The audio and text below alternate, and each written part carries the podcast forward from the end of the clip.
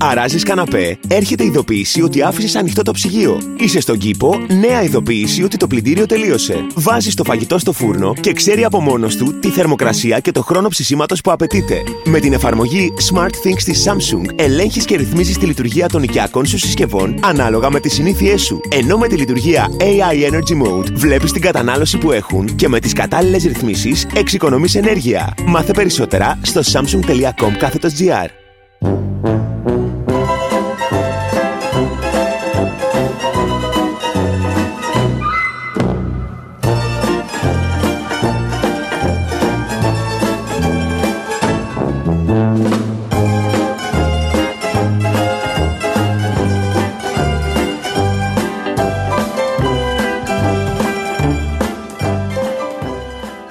Γεια σας, γεια σας. Μίνα Μπυράκου, been there, done that. Τελευταίο επεισόδιο σεζόν, Γιάννη μου, θα σου λείψω. Αλήθεια ή έτσι το λέμε τώρα; Και εμένα να ξέρεις θα μου λείψεις. Και τελικά όχι παιδιά δεν κάνουμε μπουγέλα και τέτοια. Θα ήθελα να είναι αλλιώ αυτό το επεισόδιο. Θα ήθελα να είμαστε εδώ με τον Γιάννη και να γελάμε για την πάυση και τη λήξη βασικά του καύσωνα κλέωνα που σταμάτησε πια, δρόσησε λίγο και που σταματήσαμε να κυκλοφορούμε με κολλημένα μαλλιά πάνω μας, ρούχα υδρωμένα, ξεϊδρωμένα, ξανά υδρωμένα, ξανά ξεϊδρωμένα, όλη αυτή την τρελή ταλαιπωρία. Θα ήθελα να μπορώ να σας πω για το περασμένο Σαββατοκύριακο που πήγα στη Χαμολιά, έτσι σε ένα παλιό εξοχικό, παλιό, παλιό, σαν τα πατρικά μας ας πούμε στην επαρχία με ένα μεγάλο κήπο και μποστάνι και παιδιά κοιμηθήκαμε στρωματσάδα και ξευγαλθήκαμε από τη θάλασσα με λάστιχα και ήθελα να πω ότι όσοι από εσάς θα πάτε σε τέτοιου τύπου εξοχικά και όχι ας πούμε στις κυκλάδες και νιώθατε λίγο ρηγμένοι, τι ωραίο πράγμα είναι αυτά τα εξοχικά, ιδίως αν παίζει μια μαμά να σου βγάζει γεμιστά με καψαλισμένα καπάκια για μεσημέρι και το βράδυ να σου έχει φρεσκοκομμένο καρπούζι. Δεν μπορώ όμως να σας τα πω όλα αυτά. Δυστυχώς. Δεν μπορώ να σας τα πω όλα αυτά γιατί ακόμα και εκεί που ήμασταν παιδιά στη Χαμολιά και εκεί που ήμασταν στρωματσάδα, χαζεύαμε απέναντι Γιάννη μια πλαγιά, καταπράσινη. Όλοι όμως, έξι άτομα ήμασταν εκεί. Αντί να σκεφτούμε τι όμορφο που είναι, τι ωραία που είμαστε εκεί, κάποια στιγμή κοιταχτήκαμε και σκεφτόμασταν όλοι αν και πότε θα καεί, αν έχει ξανακαεί και αν καεί από πού θα φύγουμε. Αλήθεια σας το λέω. Ήταν η πρώτη μας σκέψη, όχι η δεύτερη μετά το τι όμορφα είναι. Γιατί, γιατί αυτή είναι η νέα διστοπική μας πραγματικότητα. Χρόνια τώρα, αλλά ιδίως τα τελευταία, είναι πιο έντονη αυτή η πραγματικότητα. Το δεδομένο δηλαδή ότι θα καούμε κάθε καλοκαίρι. Δεν είναι ελληνικό φαινόμενο, είναι παγκόσμιο από τις mega fires που έχουμε δει στον Καναδά, στην Καλιφόρνια, στην Αυστραλία, ακόμα και στη Σιβηρία, μέχρι και τις φωτιές που διαλύουν τη Μεσόγειο, παιδιά όλος ο πλανήτης πλέον φλέγεται. Είναι on fire κανονικά. Ιδίως Γιάννη Μεσόγειος όμως, που τώρα αυτή τη στιγμή που μιλάμε γίνεται της τρελής, αυξάνει τη θερμοκρασία, τη ζεσταίνεται δηλαδή κατά 20% γρηγορότερα από το μέσο όρο του υπόλοιπου πλανήτη. Η Μεσόγειος δηλαδή είναι ένα hot spot της κλιματικής κρίσης πλέον, όχι αλλαγής. Με την καταστροφή όλων των εκτάσεων πράσινου, με τις πυρκαγιές, πάμε για θερμοκρασίες ερημοποίησης στη Μεσόγειο. Μιλάμε τώρα για 48-50, αυτά που λέγαμε και στο προηγούμενο επεισόδιο. Η εικόνα, δεν ξέρω αν την είδες, από δορυφόρο της Σικελίας, είναι συγκλονιστική. Είναι όλη η Σικελία με φωτιές. Όλοι. Δεν υπάρχει πιθαμή της Σικελίας χωρίς φωτιές. Καίγεται όλη η Σικελία. Η Πούλια, όλα τα σημεία εκεί γύρω. Ένα απίστευτο τεράστιο πάρκο στην Πορτογαλία, το Κασκάι, αν κάποιος έχει πάει, καίγεται. Και όχι, κυρία Άδωνη Γεωργιάδη, να κάνω εδώ μια παρένθεση, επειδή είδα ότι το ποστάρατε και το είπατε και όλα σε διάφορα έτσι μέσα που μιλήσατε, το ότι υπάρχουν παντού πυρκαγιές και καίγεται, ας πούμε, και η Σικελία και η Πορτογαλία και η Αλγερία και η Τινησία, δεν είναι δικαιολογία για το τι συμβαίνει σε εμάς εδώ, ε. Να το πούμε λίγο αυτό, κύριε Γεωργιάδη. Δεν είναι επιχείρημα, δεν μπορεί να είναι δικό σας επιχείρημα αυτό. Και επίσης, συνεχίζω από το προηγούμενο του πλανήτη όλου, τα δάση θέλουν 50 χρόνια για να ξαναγίνουν δάση με την ιδιότητα που είχαν πριν. Αν δεν ξανακαούν, έτσι. Γιατί τα περισσότερα από αυτά που αρχίζουν και ξαναφυτρώνουν ξανακαίγονται. Και είναι ανοησία να νομίζουμε ότι παιδιά το δάσος δεν μας αφορά. Είναι μεγάλη ανοησία. Δηλαδή, είναι όλη η ποιότητα της ατμόσφαιρας. Είναι το φίλτρο της ρήπανσης, είναι το φράγμα των θερμοκρασιών ερημοποίησης, χάνουμε βιοπικιλότητα, χάνουμε πρώτες χάνουμε και βασικά αγαθά. Είναι ανοησία να θεωρούμε σαν τον Τραμπ ότι δεν υπάρχει κλιματική κρίση, δεν υπάρχει κλιματική αλλαγή και ειδικά όταν χρησιμοποιείται παιδιά σαν επιχείρημα τον καύσωνα το 87, ε. Δεν είπαμε ότι δεν υπήρχαν καύσωνες ποτέ. Δεν είναι αυτό η κλιματική κρίση. Είναι η συχνότητά τους, είναι η διάρκεια τους, είναι το πόσο κάθε χρόνο αλλάζει και αυξάνεται η θερμοκρασία, είναι το πόσο αντίστοιχα ακραία φαινόμενα είναι οι πλημμύρες, οι βροχές, τα χιόνια. Αυτό είναι η κλιματική κρίση. Δεν μπορείτε να μας λέτε ότι επειδή και το 87 είχαμε καύσωνα, που by the way από τότε μιλούσαν για κλιματική κρίση επιστήμονες, δεν υπάρχει κλιματική κρίση. Εκτός αν, ας πούμε, ο Διεθνής Μετεωρολογικός Οργανισμός δεν ξέρει τι του γίνεται όταν λέει ότι είμαστε στο σημείο που μάλλον θα καταγραφεί ο φετινός Ιούλιος ως Γιάννη ο θερμότερος μήνας στην ιστορία ever. Καλά λέει ο Γκουτιέρες των Ηνωμένων Εθνών ότι έχουμε φτάσει στο σημείο όχι του global warming αλλά του global boiling, δηλαδή του παγκόσμιου βρασμού. Για πάμε να τον ακούσουμε λίγο. And for scientists it is unequivocal. Humans are to blame. All this is entirely consistent with predictions and repeated warnings. The only surprise is the speed of the change. Climate change is here, it is terrifying, and it is just the beginning. The era of global warming has ended, the era, the era of global boiling has arrived. The air is unbreathable, the heat is unbearable, and the level of fossil fuel profits and climate inaction is unacceptable. Leaders must lead. Βράζουμε. Δεν θερμενόμαστε απλά. Βράζουμε. Και η γη με αυτούς τους καύσονες γίνεται ένα τεράστιο προσάναμα. Να πάμε τώρα λίγο στα δικά μας όμως. Αφού ας πούμε ότι καταλήξαμε στο ότι έχουμε κλιματική κρίση. Γιατί είδα Γιάννη και πολλούς σοβαρούς φίλους μου, σοβαρούς ανθρώπους να λένε ναι καλά τώρα και στη Λαμία τη φωτιά την έβαλε κλιματική κρίση. Κλιματική κρίση δεν βάζει φωτιά παιδιά. Η κλιματική κρίση με τις θερμοκρασίες της βοηθάει ώστε η φωτιά που παλιά, αν θυμάσαι, στις ειδήσεις λέγαμε πω όπου πλησιάζει σπίτια. Δεν είχαμε τότε φαινόμενα να καίγονται ολόκληρα χωριά. Γίνεται όλη η γη ένα προσάναμα. Εκεί βοηθάει η κλιματική κρίση. Και η κλιματική κρίση είναι ένας φαύλος κύκλος. Γιατί όσο εμείς αποψηλώνουμε τη γη από τα δάση της, τόσο γίνεται αυτή χειρότερη. Και τόσο οι πυρκαγιές γίνονται πιο άγριες και ούτω καθεξής. Αυτό είναι η κλιματική κρίση. Δεν τις βάζει τις φωτιές η ίδια. Αλλά όπως άκουσα και τον κύριο Ορτοπιό, τον εκπρόσωπο τύπου της πυροσβεστικής, εξηγούσε ότι με τις θερμοκρασίες, ας πούμε, που είχαμε προχτές, του 44 βαθμούς, δεν χρειάζεται να πετάξει τσιγάρο. Ακόμα και ένα γυαλάκι μπορεί να βάλει φωτιά σε ένα δάσος. Τόσο ξέρω που είναι. Πάμε λοιπόν στα δικά μας. 10 μέρες και τη Ρόδος. 10 μέρες και τη Ρόδος. Που είναι ό,τι ήταν η Εύβοια πέρσι. Για να θυμηθούμε λίγο και εκεί την διάρκεια και την απελπισία μας, έτσι. Εδώ να πω ότι καταλαβαίνω όλα τα συναισθήματα που έχουμε όλοι. Οργής, κατάθλιψης, στεναχώριας, μαυρίλας, μελαγχολίας, απελπισίας, ξανά οργής, θυμού, what the fuck. Τα καταλαβαίνω όλα αυτά. Αλλά πάμε λίγο να δούμε τα πράγματα πώς είναι. Από τις 10 μέρες που καίγεται η Ρόδος, εμείς αρχίζαμε να το παίρνουμε πρέφα κάπου στις 3-4. Εάν κάποιος δηλαδή δεν έμπαινε στα social media, δεν καιγόταν η Ρόδος. Δεν ήταν έκτακτη ανάγκη δεν χρειαζόταν να εκενωθούν περιοχές. Μάλιστα, εκείνες τις πρώτες μέρες δεν είχε σκάσει και το 112 σε όλους αυτούς τους τουρίστες. Και έχουμε στη Ρόδο τη μεγαλύτερη εκένωση, μια και είπα τουρίστες, που είχαμε ποτέ. Το είπε και ο Κυριάκο Μητσοτάκης. 20.000 κόσμου, κυρίως τουρίστες, αναγκάστηκαν να εκενώσουν τις περιοχές που βρισκόντουσαν. Ξενοδοχεία, σπίτια, εξοχικά, Airbnb, τα πάντα όλα. Και το είπε με μια περηφάνεια ο κ. Μητσοτάκης.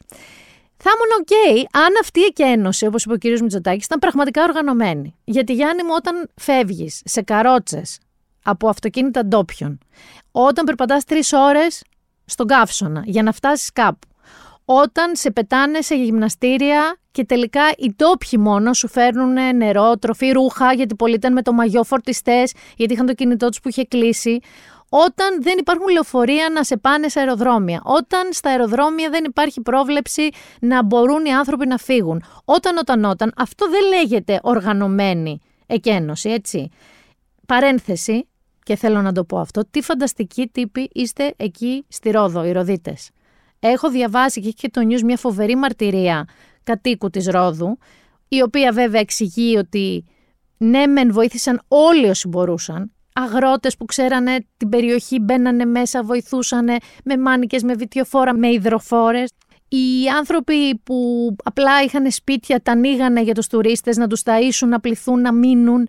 Ε, ενδιαφερόντουσαν να τους πηγαίνουν φαγητά με δικά τους έξοδα, επικοινωνούσαν με γιατρούς, επικοινωνούσαν με τις πρεσβείες τους, βοήθησαν πάρα πολύ οι Ροδίτες, ήταν συγκινητικοί πραγματικά. Οι ξενοδόχοι τους επίσης βοηθούσαν και αυτοί όπως μπορούσαν. Για να έρθουν μετά, Γιάννη μου, όμως τι, οι τοπικοί παραγοντίσκοι να καμώνονται, να κάνουν το μαυρογιαλούρο, ότι αυτοί τα συντόνισαν όλα αυτά. Υπάρχουν τόσα πολλά βίντεο και μαρτυρίες ροδιτών που το καταρρύπτουν αυτό, που το μόνο που έχω να πω είναι μαύρο στους μαυρογιαλούρους. Πάμε και σε ακόμα πιο βαριά και σοβαρά ζητήματα. Όπως ας πούμε την τραγωδία που είχαμε στην Κάριστο. Με το Καναντέρ, όπου δύο νέοι άνθρωποι, ο Χρήστος Μουλάς 34 ετών και ο Περικλής Στεφανίδης, μόλις 27, έχασαν τη ζωή τους όταν το Καναντέρ που επέβαιναν, που πιλοτάριζαν, έκανε μία βουτιά για κατάσβεση, κάπου βρήκε και σε δευτερόλεπτα από εκείνη τη στιγμή έπεσε, κατέπεσε, ανατινάχτηκε και τελείωσαν όλα. Ένα βίντεο το οποίο ήταν απολύτως σοκαριστικό και δυστυχώς το είδαμε τόσες πολλές φορές όσες ούτε καν οι πραγματογνώμονες δεν θα το δουν για να βγάλουν τα συμπεράσματα για το ατύχημα. Είχαμε και άλλο θάνατο όμως εκεί, ο οποίος πέρασε λίγο στα πιο βουβάκινα αμαρτία. Έναν κτηνοτρόφο, ο οποίος πήγε να σώσει τα πρόβατά του στην Κάριστο και απανθρακώθηκε. Και στα νέα μέτωπα είχαμε δυστυχώς νεκρούς. Εκεί στη Μαγνησία είχαμε και μία γυναίκα με κινητικά προβλήματα μέσα στο τροχόσπιτο της 5 μέτρα από τη θάλασσα, η οποία πανθρακώθηκε πριν προλάβει να έρθει ο άντρας της να τη σώσει. Και άλλον έναν επίσης κτηνοτρόφο που επίσης πήγε να σώσει τα ζώα του, να τα αφήσει ελεύθερα προς το βουνό και δεν τα κατάφερε. Και σαν να μην έφταναν όλα αυτά που ήδη σας είπα, είχαμε παιδιά και το Oppenheimer της Νέας Αγχιάλου. Έφτασε η φωτιά στην 111 πτέρυγα μάχης, πλησίασε μία αποθήκη πυρομαχικών και με τη θερμότητα, με τις φλόγες, έγινε έκρηξη. Έγινε μπουρλότο κανονικά. Είχε οστικό κύμα, έκανε θρύψαλα και όλα τα γύρω τζάμια. Οι κάτοικοι φυσικά έφυγαν κακήν κακός με κάθε τρόπο. Είδαμε ακόμα και βάρκες γεμάτες ανθρώπους να προσπαθούν να ξεφύγουν. Και είχαμε μετά τη μεγαλύτερη εκένωση τουριστών, Γιάννη, και τη μεγαλύτερη εκένωση F-16. Δεν ξέρω πώς τα πήραν, με κοτσαδόρο. Τα πέταξαν, τα πήγανε, τα παρκάρανε και πέταξαν μετά και τα υπόλοιπα, γιατί από ό,τι διάβασα δεν υπήρχαν και αρκετοί πιλότοι εκεί. Υπήρχε κανένας μπάρμπας, λες, να φωνάζει κόψτε όλα αριστερά το F-16. Τι κομμωδία, παιδιά, είναι αυτή; Τι σουρεαλισμός, τι Monty Python, τι τραγέλαφος. Πόσο τυχεροί είμαστε, αλήθεια, που δεν έχουμε και τίποτα Γιάννη πυρηνικούς αντιδραστήρες, να χαρίσουμε στην ανθρωπότητα το Τσερνόμπιλ 2.0. Ε, Είναι δυνατόν, αλήθεια τώρα. Δηλαδή, σε στρατόπεδο, στο ίσιωμα, να μην προλάβουν να περιφρουρήσουν από τις φλόγες αποθήκη πυρομαχικών, η οποία αποθήκη πυρομαχικών να μην έχει, ξέρω εγώ, ό,τι πιο εξελιγμένο υπάρχει σε πυρόσβεση να μην έχει συστήματα αυτά που έχουν και οι πυρηνικοί αντιδραστήρες, μια και τους ανέφερα, cooling down systems. Είναι αυτό πραγματικά, ίσως από όλες τις πυρκαγιές που έχω ακούσει, το πιο ακραίο και ο ορισμός του από τι ζούμε, κυρία μου. Έτσι πιστεύω. Πέρα από την πλάκα όμως, η χώρα για άλλη μια χρονιά καίγεται, για άλλη μια φορά βομβαρδιζόμαστε με πάρα πολύ σοκαριστικά βίντεο, πληροφορίες, εικόνες συνεχώς από την τηλεόραση, η ψυχή μας είναι μαύρη. Δεν υπάρχει περίπτωση να σκεφτείς διακοπές και παραλίες όσο και αν τις έχεις ανάγκη, όσο και αν τις χρειάζεσαι. Και είμαστε όλοι στο ίδιο τραγικό έργο θεατές, λες και είναι η μέρα της μαρμότας. Αυτό είναι πραγματικότητα. Και συγκέντρωσα μερικές σκέψεις μου και σκέψεις άλλων σε σχέση με όλα αυτά που προσπάθησα να τα βάλω σε μια τάξη στο κεφάλι μου. Γιατί είναι τόσο εύκολο, ειδικά φέτος το παρατήρησα, εάν μπεις στα social media να ξεχάσεις αυτά που ξέρεις, να μπεις σε μια πολεμική διαδικασία προς πάσα κατεύθυνση, γιατί ξαναλέω, η οργή όλων και η απελπισία είναι πάρα πολύ δικαιολογημένη. Αλλά πρέπει να κάνουμε ένα βήμα πίσω. Πρέπει λίγο να είμαστε ψύχρεμοι και να σκεφτόμαστε τα πράγματα λογικά. Μόνο έτσι μπορεί να φτάσουμε σε συμπεράσματα. Λοιπόν, καταρχάς, να πούμε ότι οι πυρκαγιές δεν θα εξαφανιστούν. Τα πάμε και στην αρχή. Να πούμε ότι οι πυρκαγιές θα γίνονται όλο και χειρότερες, όλο και πιο έντονες, όλο και πιο άγριες θα γίνουν. Να παραδεχτούμε ότι το 112 είναι απολύτως χρήσιμο και ναι, σώζει ζωές. 100% σας το έχω ξαναπεί, ότι το 112 είναι πάρα πολύ σημαντικό. Εδώ έχουμε όμως δύο βασικούς κινδύνους. Πρώτον, το να σου στέλνει το 112 εκενώστε, ακόμα και αν σου λέει προς την τάδε κατεύθυνση, δεν συμπεριλαμβάνει, γιατί είναι ένα μηχανικό πράγμα, τον πανικό των ανθρώπων. Δεν λαμβάνει υπόψη του ότι, ας πούμε, σε πολλά χωριά, Γιάννη, είναι μόνο γιαγιάδες και παππούδες. Ανήμποροι που μπορεί να πάρουν καν το μήνυμα, που και να το πάρουν δεν ξέρουν τι να κάνουν, σε πανικό, άνθρωποι που δεν οδηγούν. Άρα το 112, αν δεν συνοδεύεται από απολύτως οργανωμένο πρόγραμμα εκένωσης, είναι απλά πανικός ή απλά για κάποιους, όχι για όλους. Επομένως το 112 θα πρέπει όχι μόνο να λέει προς που να φύγετε, να υπάρχουν άνθρωποι εκεί που θα οργανώσουν την εκένωση. Και το δεύτερο, το 112 κινδυνεύει να χάσει την ουσία του και την αξία του που ξαναλέω είναι τεράστια. Γιατί σας το λέω αυτό; Γιατί από πέρσι έχει φανεί αυτό και φέτος ξανά. Είσαι εσύ στο σπίτι σου και λαμβάνεις 112 και ξέρεις από αυτά που έχεις δει ως τώρα ότι θα φύγεις, θα τα μαζέψεις τα πράγματά σου, τα ζώα σου, το ξανατονίζω αυτό, τους δικούς σου και θα φύγεις. Και ξέρεις καλά ότι δεν θα βρεις το σπίτι σου. Το ξέρεις. Γιατί ξέρεις ότι μετά το 112 που εσύ φεύγεις, δεν γίνεται τίποτα. Φεύγει φωτιά, περνάει φωτιά και ίσως σβήσει τη θάλασσα. Άρα τι κίνδυνος παιδιά υπάρχει εδώ; Υπάρχει ο κίνδυνος που το είδαμε σε κάποια σκηνικά, ο κάθε κάτοικος να μην φύγει να ξαναδούμε σκηνικά με μάνικες για να σώσει τα υπάρχοντά του, για να σώσει τη ζωή του. Υπάρχει κίνδυνος για τα τζαρτζαρίσματα και το ξύλο που είδαμε σε μερικά σκηνικά με πολίτες που προσπαθούσαν είτε να περάσουν από τα μπλόκα της αστυνομίας είτε αστυνομικοί που προσπαθούσαν να τους τραβήξουν από τα χωριά που κεγόντουσαν και να έχουμε αυτά τα σκηνικά. Γιατί ο άνθρωπος που είναι εκεί και ασυζητητή η ζωή του είναι πάνω απ' όλα σκέφτεται και το μετά παιδιά. Δηλαδή αυτή η ζωή που θα σωθεί πού θα ζήσει, στο τίποτα, στο απόλυτο καμένο; Και με τι θα ζήσει, με το απόλυτο τίποτα, αν έχει καεί όλο του το βιός, όλο του το σπίτι; Δεν μπορώ να πω ότι είμαι υπέρ ενό ανθρώπου ο θα μείνει με μια μάνικα, το θεωρώ απόλυτο παραλογισμό και δεν θα εκενώσει. Αλλά απ' την άλλη, αν γίνει κανόνας ότι 112 φεύγουμε και όλα καίγονται, το βλέπω πιθανό. Όχι σωστό απαραίτητα, αλλά πολύ πιθανό να πει κάποιος να σου πω: Εγώ θα μείνω πίσω και ό,τι γίνει, θα το σώσω το σπίτι μου. Και έτσι μπορεί ακόμα και με το 112 να ζήσουμε στιγμές με ανθρώπινα θύματα, το οποίο θα ήταν απολύτως απευκταίο. Πάμε λίγο τώρα στο κράτος, παιδιά. Στην κυβέρνηση. Γιατί από κάπου πρέπει να το πιάσουμε. Η κυβέρνηση λοιπόν είναι λίγη. Όχι γιατί δεν έχει αρκετά καναντέρ που είναι το hot topic των ημερών αλλά γιατί δεν έχει κάνει αυτά που πρέπει για να μην φτάνουμε στο σημείο να μην φτάνουν όσα καναντέρ έχουμε ή όσα αν είχαμε. Μάλιστα ο κ. Μητσοτάκης θεωρεί μάλλον ότι με τέτοιου τύπου δηλώσεις κάπως νύπτει τα σχήρα του. Ακούστε λίγο τι είπε στην άλλη συζήτηση που γινόταν στη Βουλή για την ψήφο των αποδήμων. Και ναι, είναι φορές που προφανώς θα θέλαμε να είχαμε περισσότερα εναέρια στη Ρόδο σήμερα, περισσότερα ε, εναέρια στο, στο Αίγιο. Αυτά έχουμε, με αυτά πρέπει να δουλέψουμε και είναι ήδη πολλά. Αυτά έχουμε, με αυτά πορευόμαστε. Και είναι και αρκετά. Αυτό δεν είναι ψέμα. Αλλά κύριε Μητσοτάκη, πιστεύετε ότι ένας πολίτης σε ένα οποιοδήποτε κράτος αυτό που θέλει να νιώθει από την κυβέρνησή του είναι ότι παιδιά, αυτά έχουμε και ό,τι γίνει. Με αυτά μπορούμε. Δεν έχουμε άλλα. Και άλλα να είχαμε στην ουσία, τι θα γινότανε. Όχι, όχι, όχι. Δεν πάει έτσι. Δεν είναι πανάκια τα καναντέρ. Ξέρετε τι μπορείτε να κάνετε. Να κάνετε πρόληψη. Και η πρόληψη, ξέρετε πώς μπορεί να γίνει; Καταρχάς με περισσότερους πυροσβέστες. Μην ξαναμπούμε στο debate εποχική ή μόνιμη. Αν και όντως πυροσβέστη δεν καλούμε και στις πλημμύρες Γιάννη. Και σε απεγκλωβισμούς. Πυροσβέστες καλούμε είτε λοιπόν εποχιακούς είτε μόνιμους. πυροσβέστες. Οι οποίοι πυροσβέστες θα χρειαστούν καλύτερους εξοπλισμούς. Και δεν μιλάω μόνο για τα Καναντέρ. Και εκπαίδευση. Και κυρίως θα χρειαστούν και συντονισμό και συνεννόηση με τους εθελοντές. Γιατί οι εθελοντές, παιδιά, στις περιοχές που καίγονται είναι πολύτιμοι όχι μόνο σαν manpower, αλλά γιατί ξέρουν καλύτερα εκείνα τα εδάφια, εκείνες τις περιοχές. Ξέρουν καλύτερα από πού θα πάνε, από πού μπορεί να είναι λίγο πιο καθαρό το τοπίο για να μπορούν να περικυκλώσουν μια φωτιά. Χρειάζεται συντονισμός, ούτε αυτός υπάρχει. Και οι μαρτυρίες στη Ρόδο το δείχνουν ασυζητητή, ότι οι άνθρωποι συντονιζόντουσαν κάπως μεταξύ τους οι εθελοντές και όχι με τους πυροσβέστες. Μόνο επιτόπους συνεννοούνταν με τους πυροσβέστες.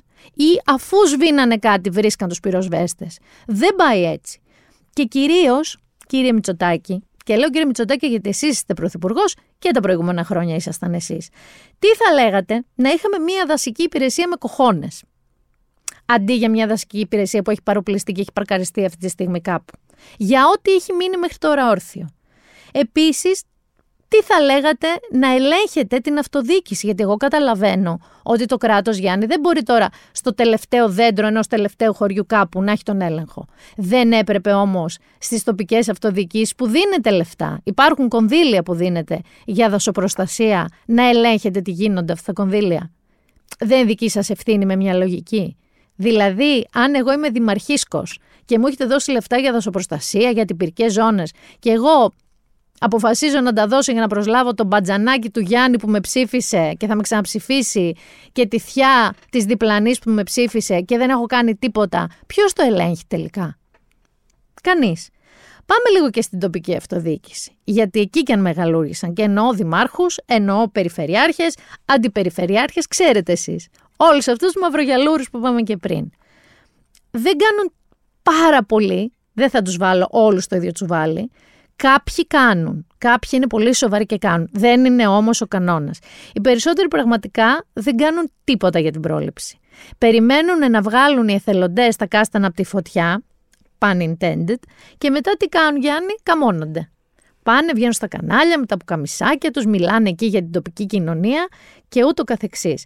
Έχω ένα παράδειγμα, κάποιοι από εσάς μπορεί να το έχετε δει, με ένα φοβερό σκηνικό που έγινε με τον Δήμαρχο Κιλκής, από όπου καταγόταν ένας από τους δύο πιλότους του Μοιραίου Καναντέρ. Ο δήμαρχος αυτός λοιπόν συνδέθηκε με το Open, οι οποίοι κάνανε λάθος το όνομά του. Επαναλαμβανόμενα λάθος το όνομά του. Okay. Αυτός λοιπόν πήρε να πει για την τοπική κοινωνία του Κυλκής και πόσο συγκλονισμένη είναι για το χαμό του Περικλή Στεφανίδη και για τις φωτιές και ούτω καθεξής. Ακούστε πόση ώρα ασχολείται με το όνομά του. Α, βάλει μία άνω τελεία, διότι έχουμε μαζί μας τον κύριο Σαφώς. Θεόδωρο Βαφιάδη, τον Δήμαρχο Κυλκής, καθώς ο, ο 27χρονος Περικλής είχε καταγωγή από το Κιλκής και φυσικά θρυνεί εκεί η τοπική κοινωνία αλλά και όλη η χώρα. Δήμαρχε, καλημέρα. Τι φοβερό Καλημέρα, καλημέρα. Μόνο έχετε κάνει κάποιο λάθος και παρακαλώ να το διορθώσετε άμεσα. Δήμαρχος Κιλκής είναι ο Δημήτρης Κυριακίδης. Έχετε απόλυτο δίκιο, έχετε απόλυτο δίκιο. Μας συγχωρείτε. Ε, ναι, αλλά αυτά τα πράγματα δεν πρέπει να συμβαίνουν, διότι είναι ένα 38 λάθος. Δεν μπορούμε να μπερδεύουμε τους δημάρχους. Κύριε Βαφιάδη, πείτε μου την ιδιότητά σας για να το διορθώσουμε. Πάλι κάνετε το ίδιο λάθος. Πάλι κάνετε το ίδιο λάθος. Λυπάμαι πάρα πολύ, δεν μπορώ να συνοηθώ. Δήμαρχος Κυλκής είναι ο Δημήτρης Κυριακίδη. Συγγνώμη, συγγνώμη πάρα πολύ. Να είστε πάρα πολύ προσεκτικοί στις συνδέσεις. Να ξέρετε. Κύριε Βαφιάδη, επειδή είναι μια δύσκολη μέρα, έχετε απόλυτο δίκιο. Έχετε απόλυτο δίκιο. Κύριε Βαφιάδη, μισό λεπτάκι. Έχετε απόλυτο δίκιο, αλλά θρυνεί όλη η χώρα δύο, δύο παιδιά που χάθηκαν εν ώρα καθήκοντος. Σε δεύτερη μοίρα έρχεται τώρα το λάθος αυτό. Έτσι. Έτσι. Μας ακούτε; Σας ακούω, απλά βλέπω κιόλας ότι δεν έχετε διορθώσει ακόμα το λάθος. Θα το, θα το διορθώσουμε, κύριε Βαφιάδη. απλά επειδή θρυνεί όλη η χώρα, είναι μια δύσκολη ημέρα. Κύριε μου, δεν είμαι ο κύριος Βαφιάδης. Μιλάτε με, με τον κύριο Κυριακίδη. Μάλιστα. Λοιπόν, έχουμε μαζί μας τον κύριο Δημήτρη Κυριακίδη, Δήμαρχο Κιλκής. Δήμαρχε, πείτε μας. Κοιτάξτε, είναι μια δύσκολη μέρα. Ήταν μια περίοδος όπου οι φωτιές είχαν κατακλείσει την Ελλάδα. Ακούσατε πώς άλλαξε τον τόνο της φωνής του, που αφού έκανε χαμό. Μα και αυτός ρε Γιάννη δεν είπε δεν με λένε Θοδωρή Βαφιάδη. Δεν είπε με λένε Δημήτρη Κυριακίδη, έχετε κάνει λάθος το όνομά μου. Φώναζε Ο Δήμαρχος Κυλκής είναι ο Δημήτρης Κυριακίδης. Και σου λέει ο άλλος το Open, έχουμε πάρει μάλλον τον Θοδωρή Βαφιάδη, μάλιστα πείτε μας τι ιδιότητα έχετε. Όχι, ο Δήμαρχος Κυλκής είναι ο Δημήτρης Κυριακίδης. Και μετά από όλο αυτό το χαμό που λύσαξε, λύσαξε, αν ακούσατε και μία ρεπόρτερ ή δημοσιογράφο από μέσα που είπε για όνομα τύπου, κάνει μια μικρή παύση, αλλάζει τόνο τελείως φωνής και δηλώνει συντετριμένος φυσικά. Αλλά η πρεμούρα του ήταν αυτή. Τώρα δεν πρέπει ένας Θοδωρής Βαφιάδης να βάλει υποψήφιος δήμαρχος Κυλκής να γίνει το απόλυτο τρολάρισμα. Πάμε λίγο και στους πολίτες όμως, αφού αφήσαμε και την τοπική αυτοδιοίκηση και αφού η μόνη μου συμβουλή, παιδιά, τώρα που έρχονται οι αυτοδιοικητικές εκλογές το φθινόπωρο, είναι να μαυρίσετε όποιον δεν κάνει τη δουλειά του. Πάλι στα χέρια μας είναι, έτσι. Δεν βγάζω το κράτος απ' έξω. Το κράτος πρέπει να ελέγχει που δίνει τα λεφτά του και τι γίνονται αυτά τα λεφτά. Αλλά στο χέρι μας είναι. Αντί να ψηφίζετε τον ενωμοτάρχη που λέω εγώ, τον δήμαρχο, τον παραγοντίσκο, ο οποίος φωνάζει πιο δυνατά στην πλατεία, να ψηφίσουμε αυτούς οι οποίοι κάνουν δουλειά. Και σε κάποιες περιοχές η αντιπυρική προστασία, οι αντιπυρικές ζώνες είναι πολύ σημαντική δουλειά. Η πιο σημαντική δουλειά. Πάμε λίγο στους πολίτες. Έχουμε τριών ειδών πολίτες, έτσι όπως πάντα αναδεικνύονται στις πυρκαγιές, αλλά ειδικά σε αυτές. Καταρχάς, έχουμε αυτούς που είπαμε, τους καταπληκτικούς, τους μαγικούς εθελοντές.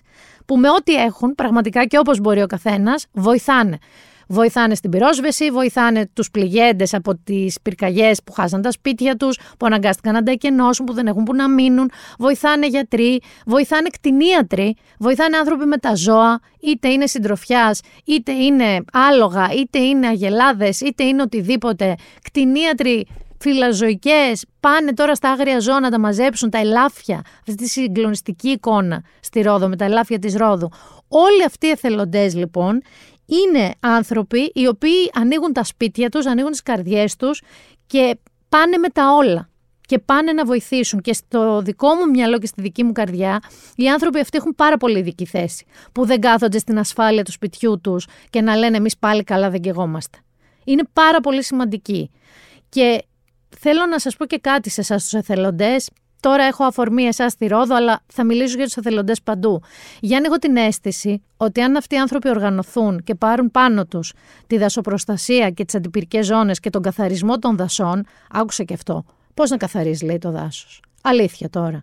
Υπάρχουν έφλεκτε μάζες, ξερά, σκουπίδια. Τι εννοείται πώς να καθαρίσετε το δάσος; Λοιπόν, Αναλάβετε το παιδιά και αυτό εσείς και διδάξτε το και στα σχολεία και στα σπίτια στα παιδιά σας να πάτε όλοι μαζί όταν έρχεται η άνοιξη, να καθαρίζετε το δάσος, να μάθουν και να μάθετε τι είναι οι αντιπυρικές ζώνες και πώς να τις κάνετε γιατί δεν βλέπω φως από πουθενά.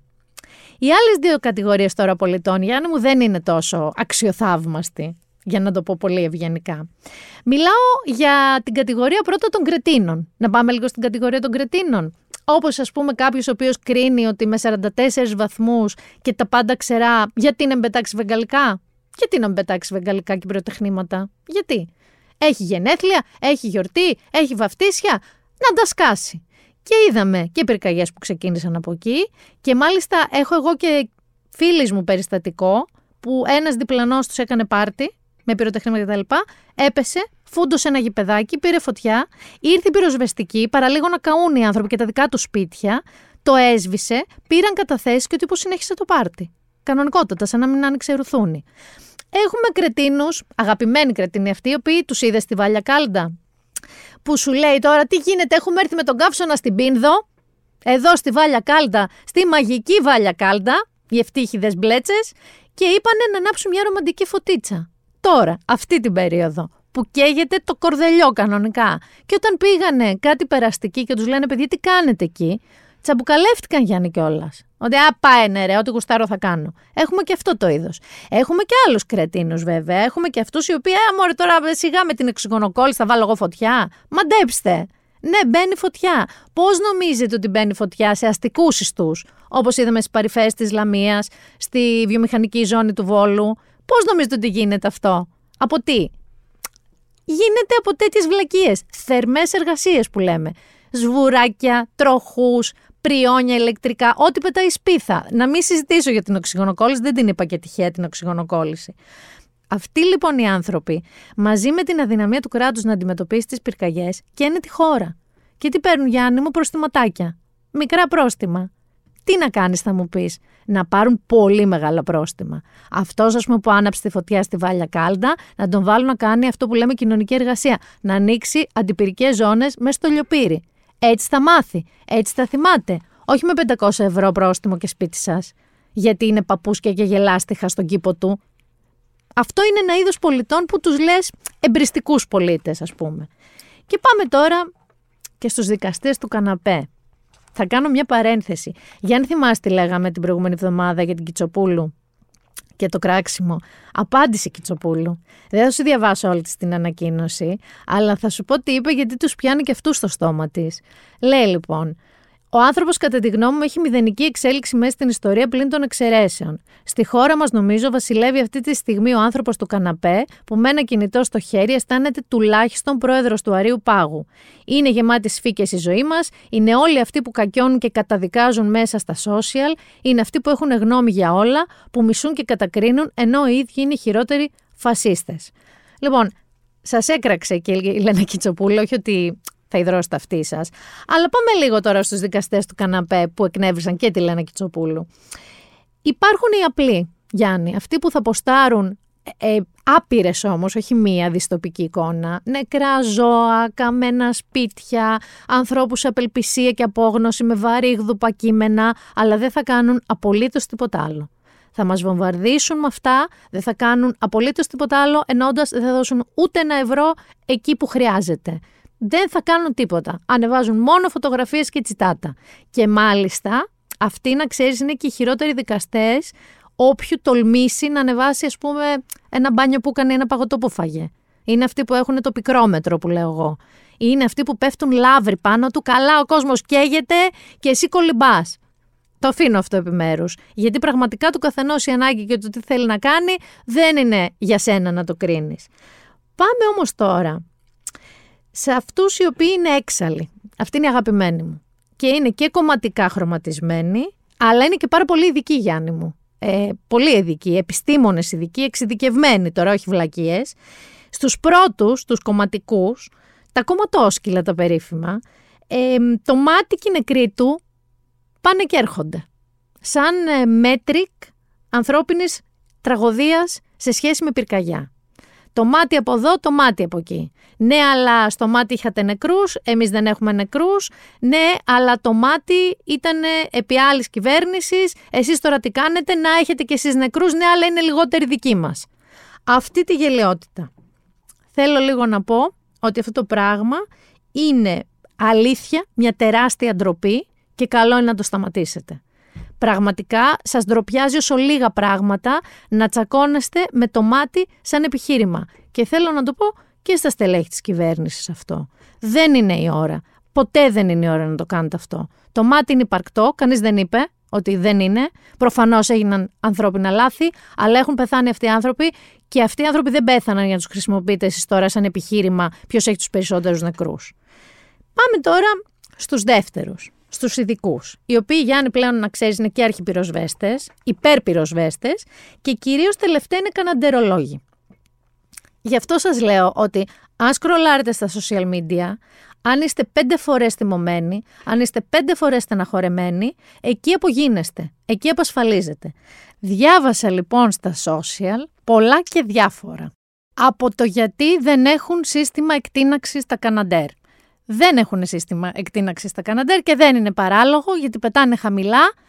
Πού να τους εκτινάξουν τους ανθρώπους; Από τη μαμά τους λοιπόν, από την κατασκευή τους, τα Καναντέρ δεν έχουν σύστημα εκτείναξης. Γιατί δεν παίρνουμε καινούρια. Έμαθα λοιπόν από όλους αυτούς τους ειδικούς ότι η εταιρεία που φτιάχνει τα Καναντέρ έχει σταματήσει την παραγωγή, γιατί δεν αγοράζουν πολλά Καναντέρ, οπότε τη σταμάτησε και θα την ξαναπιάσει το 25. Δηλαδή, έχουμε παραγγείλει από ό,τι έμαθα Καναντέρ για όταν η εταιρεία δώσει καινούργια Καναντέρ. Μετά, γιατί λέει δεν παίρνουμε κάτι ιαπωνικά νίντζα, δεν ξέρω πώς λέγονται, τα είδα και αυτά, τα οποία, άκου Γιάννη, βουτάνε μέχρι και σε κύματα τριών μέτρων να πάρουν νερό. Δεν ξέρω γιατί δεν τα παίρνουμε αυτά, τι να σας πω. Γιατί λέει δεν παίρνουμε Μπέριεφ, αυτά τα, τα ρουσικά, ε, που με μία δεξαμενή την αδειάζουν και πάει φωτιά. Κάποιοι λένε, γιατί το διάβασα και αυτό, ότι δεν τα παίρνουμε με θυμόσιο Ζελένσκι. Προφανώς δεν είναι αυτός ο λόγος. Κάπου διάβασα από κάποιον πραγματικό ειδικό ότι τα Μπέριεφ δεν είναι τα καταλληλότερα για περιοχές με χαράδρε. Είναι πιο μεγάλα, πιο δυσκίνητα, πιο γρήγορα. Δεν έχουν τον ελιγμό των Καναντέρ. Τι να σας πω, αυτό διάβασα, αυτό σας λέω κι εγώ. Για τα μπέρι ειδικά όμως, πειράχτηκε παιδιά μία ομάδα που βγήκε στη Γλυφάδα, δηλαδή στο Αθηναϊκό Μαϊάμι, και έκανε το εξής διάγγελμα. Η Ρόδος καίγεται. Η Κέρκυρα καίγεται. Το Αίγιο, η Κάριστο, η Μάρτρα, το Λιτράκι, η Εύβοια. Το Μπεριέφ 200 μπορεί να μεταφέρει 12 τόνους νερού σε 14 δευτερόλεπτα. Όμως η κυβέρνηση προτιμάει να καεί όλη η Ελλάδα παρά να ζητήσει τα αεροπλάνα αυτά που τα προηγούμενα χρόνια είχαν τόσο πολύ βοηθήσει. Την ίδια στιγμή, οι κυρώσεις και οι περιορισμοί έχουν στερήσει από τη χώρα μας χιλιάδες τουρίστες που θα είχαν τεράστια συμβολή στην οικονομία. Ακούσατε. Κότσαραν στο τέλος και το ότι είμαστε κακοί που δεν δεχόμαστε πια Ρώσους τουρίστες. Η Ζαχάροβα, παιδιά, έλειπε μόνο από αυτή την ομάδα. Μετά διάβασα, Γιάννη, γιατί δεν μετατρέπουμε Boeing σε πυροσβεστικά αεροπλάνα, γιατί κάπου γίνεται και αυτό. Επίσης, διάβασα ότι ο Μητσοτάκης σκότωσε τους πιλότους.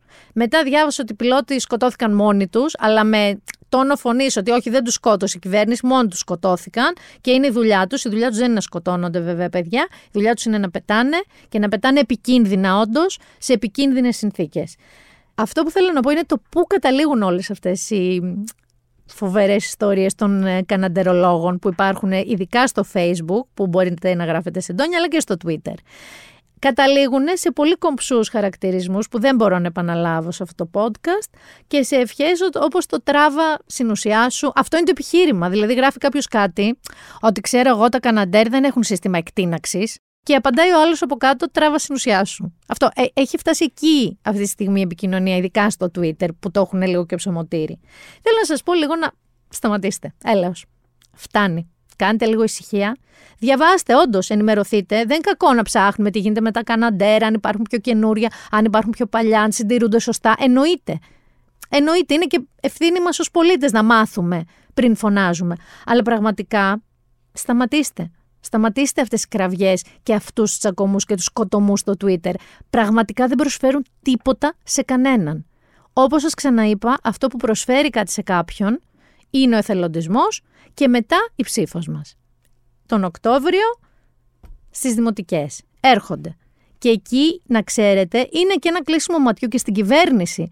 Γιατί μην νομίζετε ότι οι τοπικοί προύχοντες και άρχοντες είναι όλοι αυτόνομοι, έτσι. Είναι όλοι σε κάποιο κόμμα. Οπότε, ανάλογα με το τι πράτετε, δίνετε μήνυμα και στα κόμματα, αλλά και σε αυτούς οι οποίοι αναλαμβάνουν θέσεις και νομίζουν ότι είναι μόνο για να πάνε σε βαφτίσια, ε, γιορτές του χωριού και εγγένεια μαγαζιών και τίποτα άλλο.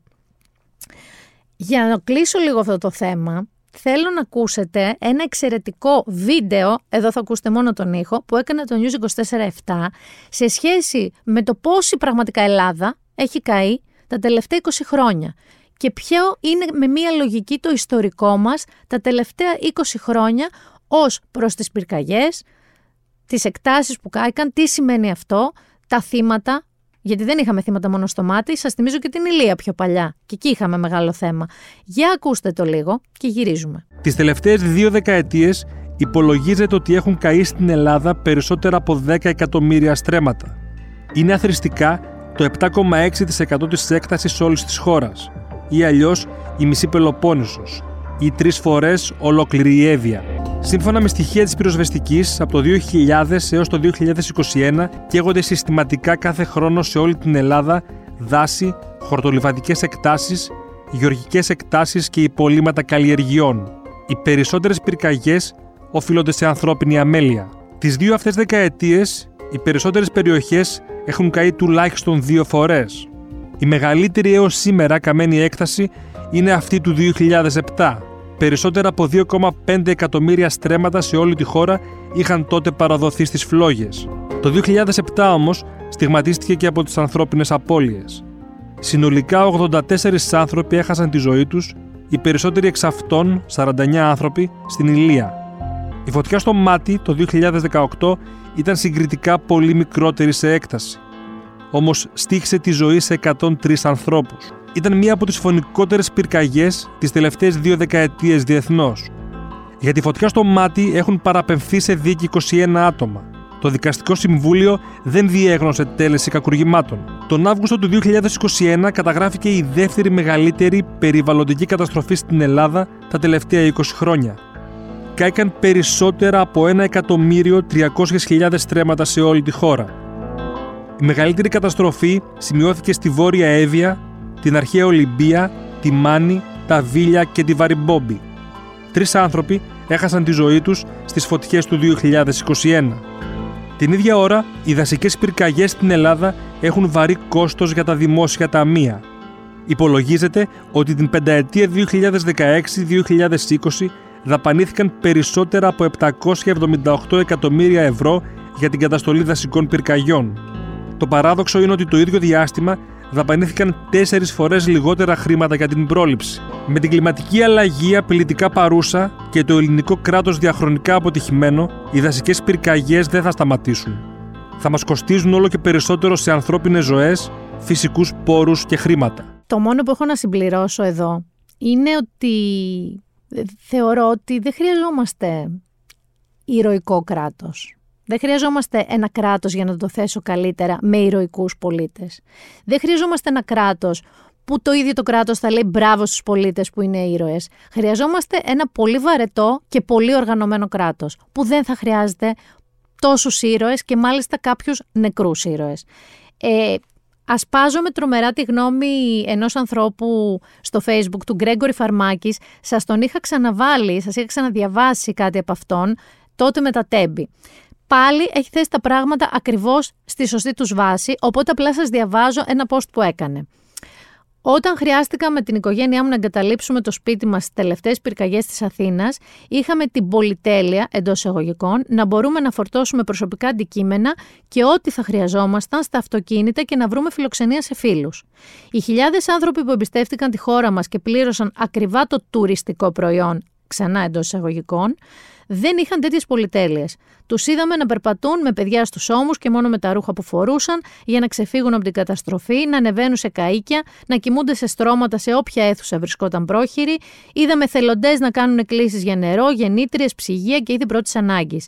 Για ανθρώπους που βρέθηκαν σε μια χώρα ξένη, χωρίς να ξέρουν τη γλώσσα, πού να απευθυνθούν, τι να κάνουν.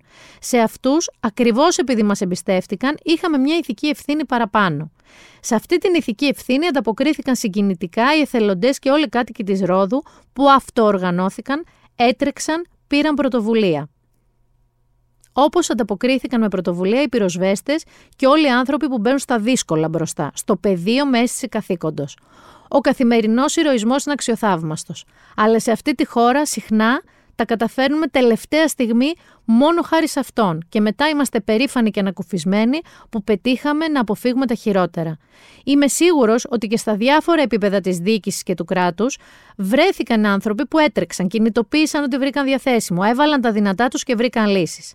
Αλλά θα προτιμούσα ένα κράτος λιγότερο ηρωικό και περισσότερο βαρετά προβλέψιμο. Γιατί θα μπορούσαμε βέβαια να είμαστε περήφανοι και για πιο βαρετά και καθόλου ηρωικά πράγματα. Την προνοητικότητα, την οργάνωση, την ετοιμότητα. Ετοιμότητα για κάτι που ξέρουμε από καιρό ότι μπορεί να είναι πια κανονικότητα και όχι ακραία κατάσταση. Τη γρήγορη εκένωση περιοχών. Περιοχών μάλιστα με δεκάδες χιλιάδες ανθρώπους που μας εμπιστεύτηκαν. Ο ηρωισμός χρειάζεται για απρόσμενες καταστάσεις και εξαιρετικές περιστάσεις. Ξέρουμε εδώ και χρόνια ότι μια δασική πυρκαγιά που θα χρειαστεί εκένωση μιας περιοχής δεν είναι ούτε πρόσμενη ούτε εξαιρετική. Το έχω ξαναγράψει ότι στη δουλειά μου που δεν είναι καθόλου ηρωική, σας θυμίζω ότι ο άνθρωπος αυτός έχει μια σχέση με κώδικα. Εταιρεία που κάνει συστήματα ασφαλείας, κώδικα, υπολογιστές κτλ. Άρα όλα είναι πιο μαθηματικά τα δικά του. Το έχω λοιπόν ξαναγράψει ότι στη δουλειά μου που δεν είναι καθόλου ηρωική οφείλουμε να εκτιμούμε και να προλαμβάνουμε το ρίσκο, το οποίο υπολογίζουμε με βαρετά και καθόλου ηρωικά μαθηματικά ως το γινόμενο της πιθανότητας να συμβεί ένα ενδεχόμενο επί του κόστους του να συμβεί. Ο ηρωισμό μπορεί να χρειαστεί σε καταστάσεις με μεγάλο κόστος αλλά μικρή πιθανότητα. Στην περίπτωση που συζητάμε, τις πυρκαγιές δηλαδή, η πιθανότητα ήταν από πριν γνωστή ότι θα είναι μεγάλη, άρα το ρίσκο μεγάλο και γνωστό από πριν. Το risk management γίνεται ακριβώς για να μην επαφίεσαι στον ηρωισμό. Όταν πριν λίγο μόλις καιρό συζητούσαμε με άλλε αφορμές για τον τουρισμό, πολλοί το είχαμε επισημάνει. Ότι μετράμε τις αφήξεις και τις εισπράξεις, αλλά όχι την επιβάρυνση στον τόπο και στις υποδομές του. Και ήρθε η πραγματικότητα να μας το θυμίσει με τον σκληρότερο τρόπο. Υποδομές είναι και οι διαδικασίες που χρειάζονται για να μπορείς να εγγυηθείς την ασφάλεια των ανθρώπων που σε εμπιστεύονται και οφείλεις να δέχεσαι μόνο τόσους μέχρι όσους μπορείς να φιλοξενήσεις με ασφάλεια, χωρίς ηρωισμούς. Αυτό λοιπόν με βρίσκει 100% σύμφωνη. Εδώ ο Γκρέγκορη Φαρμάκης το λέει για τη Ρόδο συγκεκριμένα και την τεράστια κένωση των 20.000 τουριστών. Αλλά εγώ το θέτω σε μια ευρύτερη βάση. Ότι είμαστε μια χώρα που όταν αυτό που λένε οι Αμερικανοί shit hits the fan, όταν τα πράγματα γίνονται πάρα πολύ δύσκολα, γινόμαστε ηρωικοί, πολλοί από εμάς. Είμαστε έτσι σαν λαός. Το θέμα ποιο είναι, ότι δεν μπορούμε να θεωρούμε ότι ο ηρωισμός, η αυτοθυσία που λέμε, είναι ο μόνος τρόπος λειτουργίας αυτής της χώρας. Θα προτιμούσα αλήθεια να έχουμε ήρωες ελάχιστες φορές, όταν πραγματικά κάτι είναι ζώρικο. Να μην είναι ο κανόνας. Ο κανόνας μας να είναι ένα βαρετό και πολύ καλά οργανωμένο κράτος. Και εδώ κάποιος γελάει, είμαι σίγουρη όπως σας με ακούτε, και κυλιέται στα πατώματα, γιατί αλήθεια αυτό με το οργανωμένο κράτος είναι λίγο ανέκδοτο. Στο βαθμό που το περιγράφω, έτσι. Στο βαθμό που θα μπορούσε να είναι Σκανδιναβία, ας πούμε. Να μείνω όμως λίγο, Γιάννη μου, στο κράτος. Γιατί είχαμε και ένα άλλο πράγμα εκτός πυρκαγιών. Καυτό βέβαια και αυτό. Ο Νότ Μιταράκη, για τόσο λίγο καιρό που είναι στο Υπουργείο που είναι, μας έχει ήδη απασχολήσει, θα έλεγα, αρκετό καιρό. Μια με τα άλογα και τους έφυπου, τους καουμπόιδες της Πανεπιστημίου. Μία τώρα με μια καταπληκτική φωτογραφία που ανέβασε και πόσταρε όλο καμάρι στα social media, όπου είναι τριπλέτα στην ευθεία ο ίδιος, ο Μητροπολίτης Πυραιός και γράφει ότι σε Zoom βρέθηκαν και με το Μητροπολίτη Σερών και στη φωτογραφία μαζί είναι και ο αρχηγός της αστυνομίας, ο αντιστράτηγος Λάζαρος Μαυρόπουλος και το πώς του λέει τα εξής.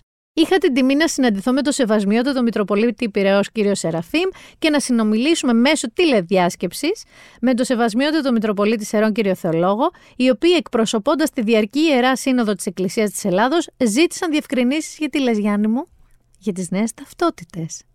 Και ο Νότη Μηταράκης, ο οποίος είναι ο νέος Υπουργός Προστασίας του Πολίτη, Λέει, μαζί με τον αρχηγό της Hellenic Police αντιστράτηγο Λάζαρο Μαυρόπουλο, τους ενημερώσαμε αναλυτικά, διαβεβαιώνοντάς τους πως τα νέα έγγραφα ταυτοπροσωπείας δεν περιέχουν κανένα δεδομένο που θέτει σε κίνδυνο την ελευθερία των Ελλήνων πολιτών ή προσβάλλουν καθιονδήποτε τρόπο την ορθόδοξη χριστιανική πίστη. Το 2023. Ο Υπουργός Προστασίας του Πολίτη πήγε και συναντήθηκε με την Ιερά Σύνοδο να δώσει εξηγήσεις για τις νέες ταυτότητες.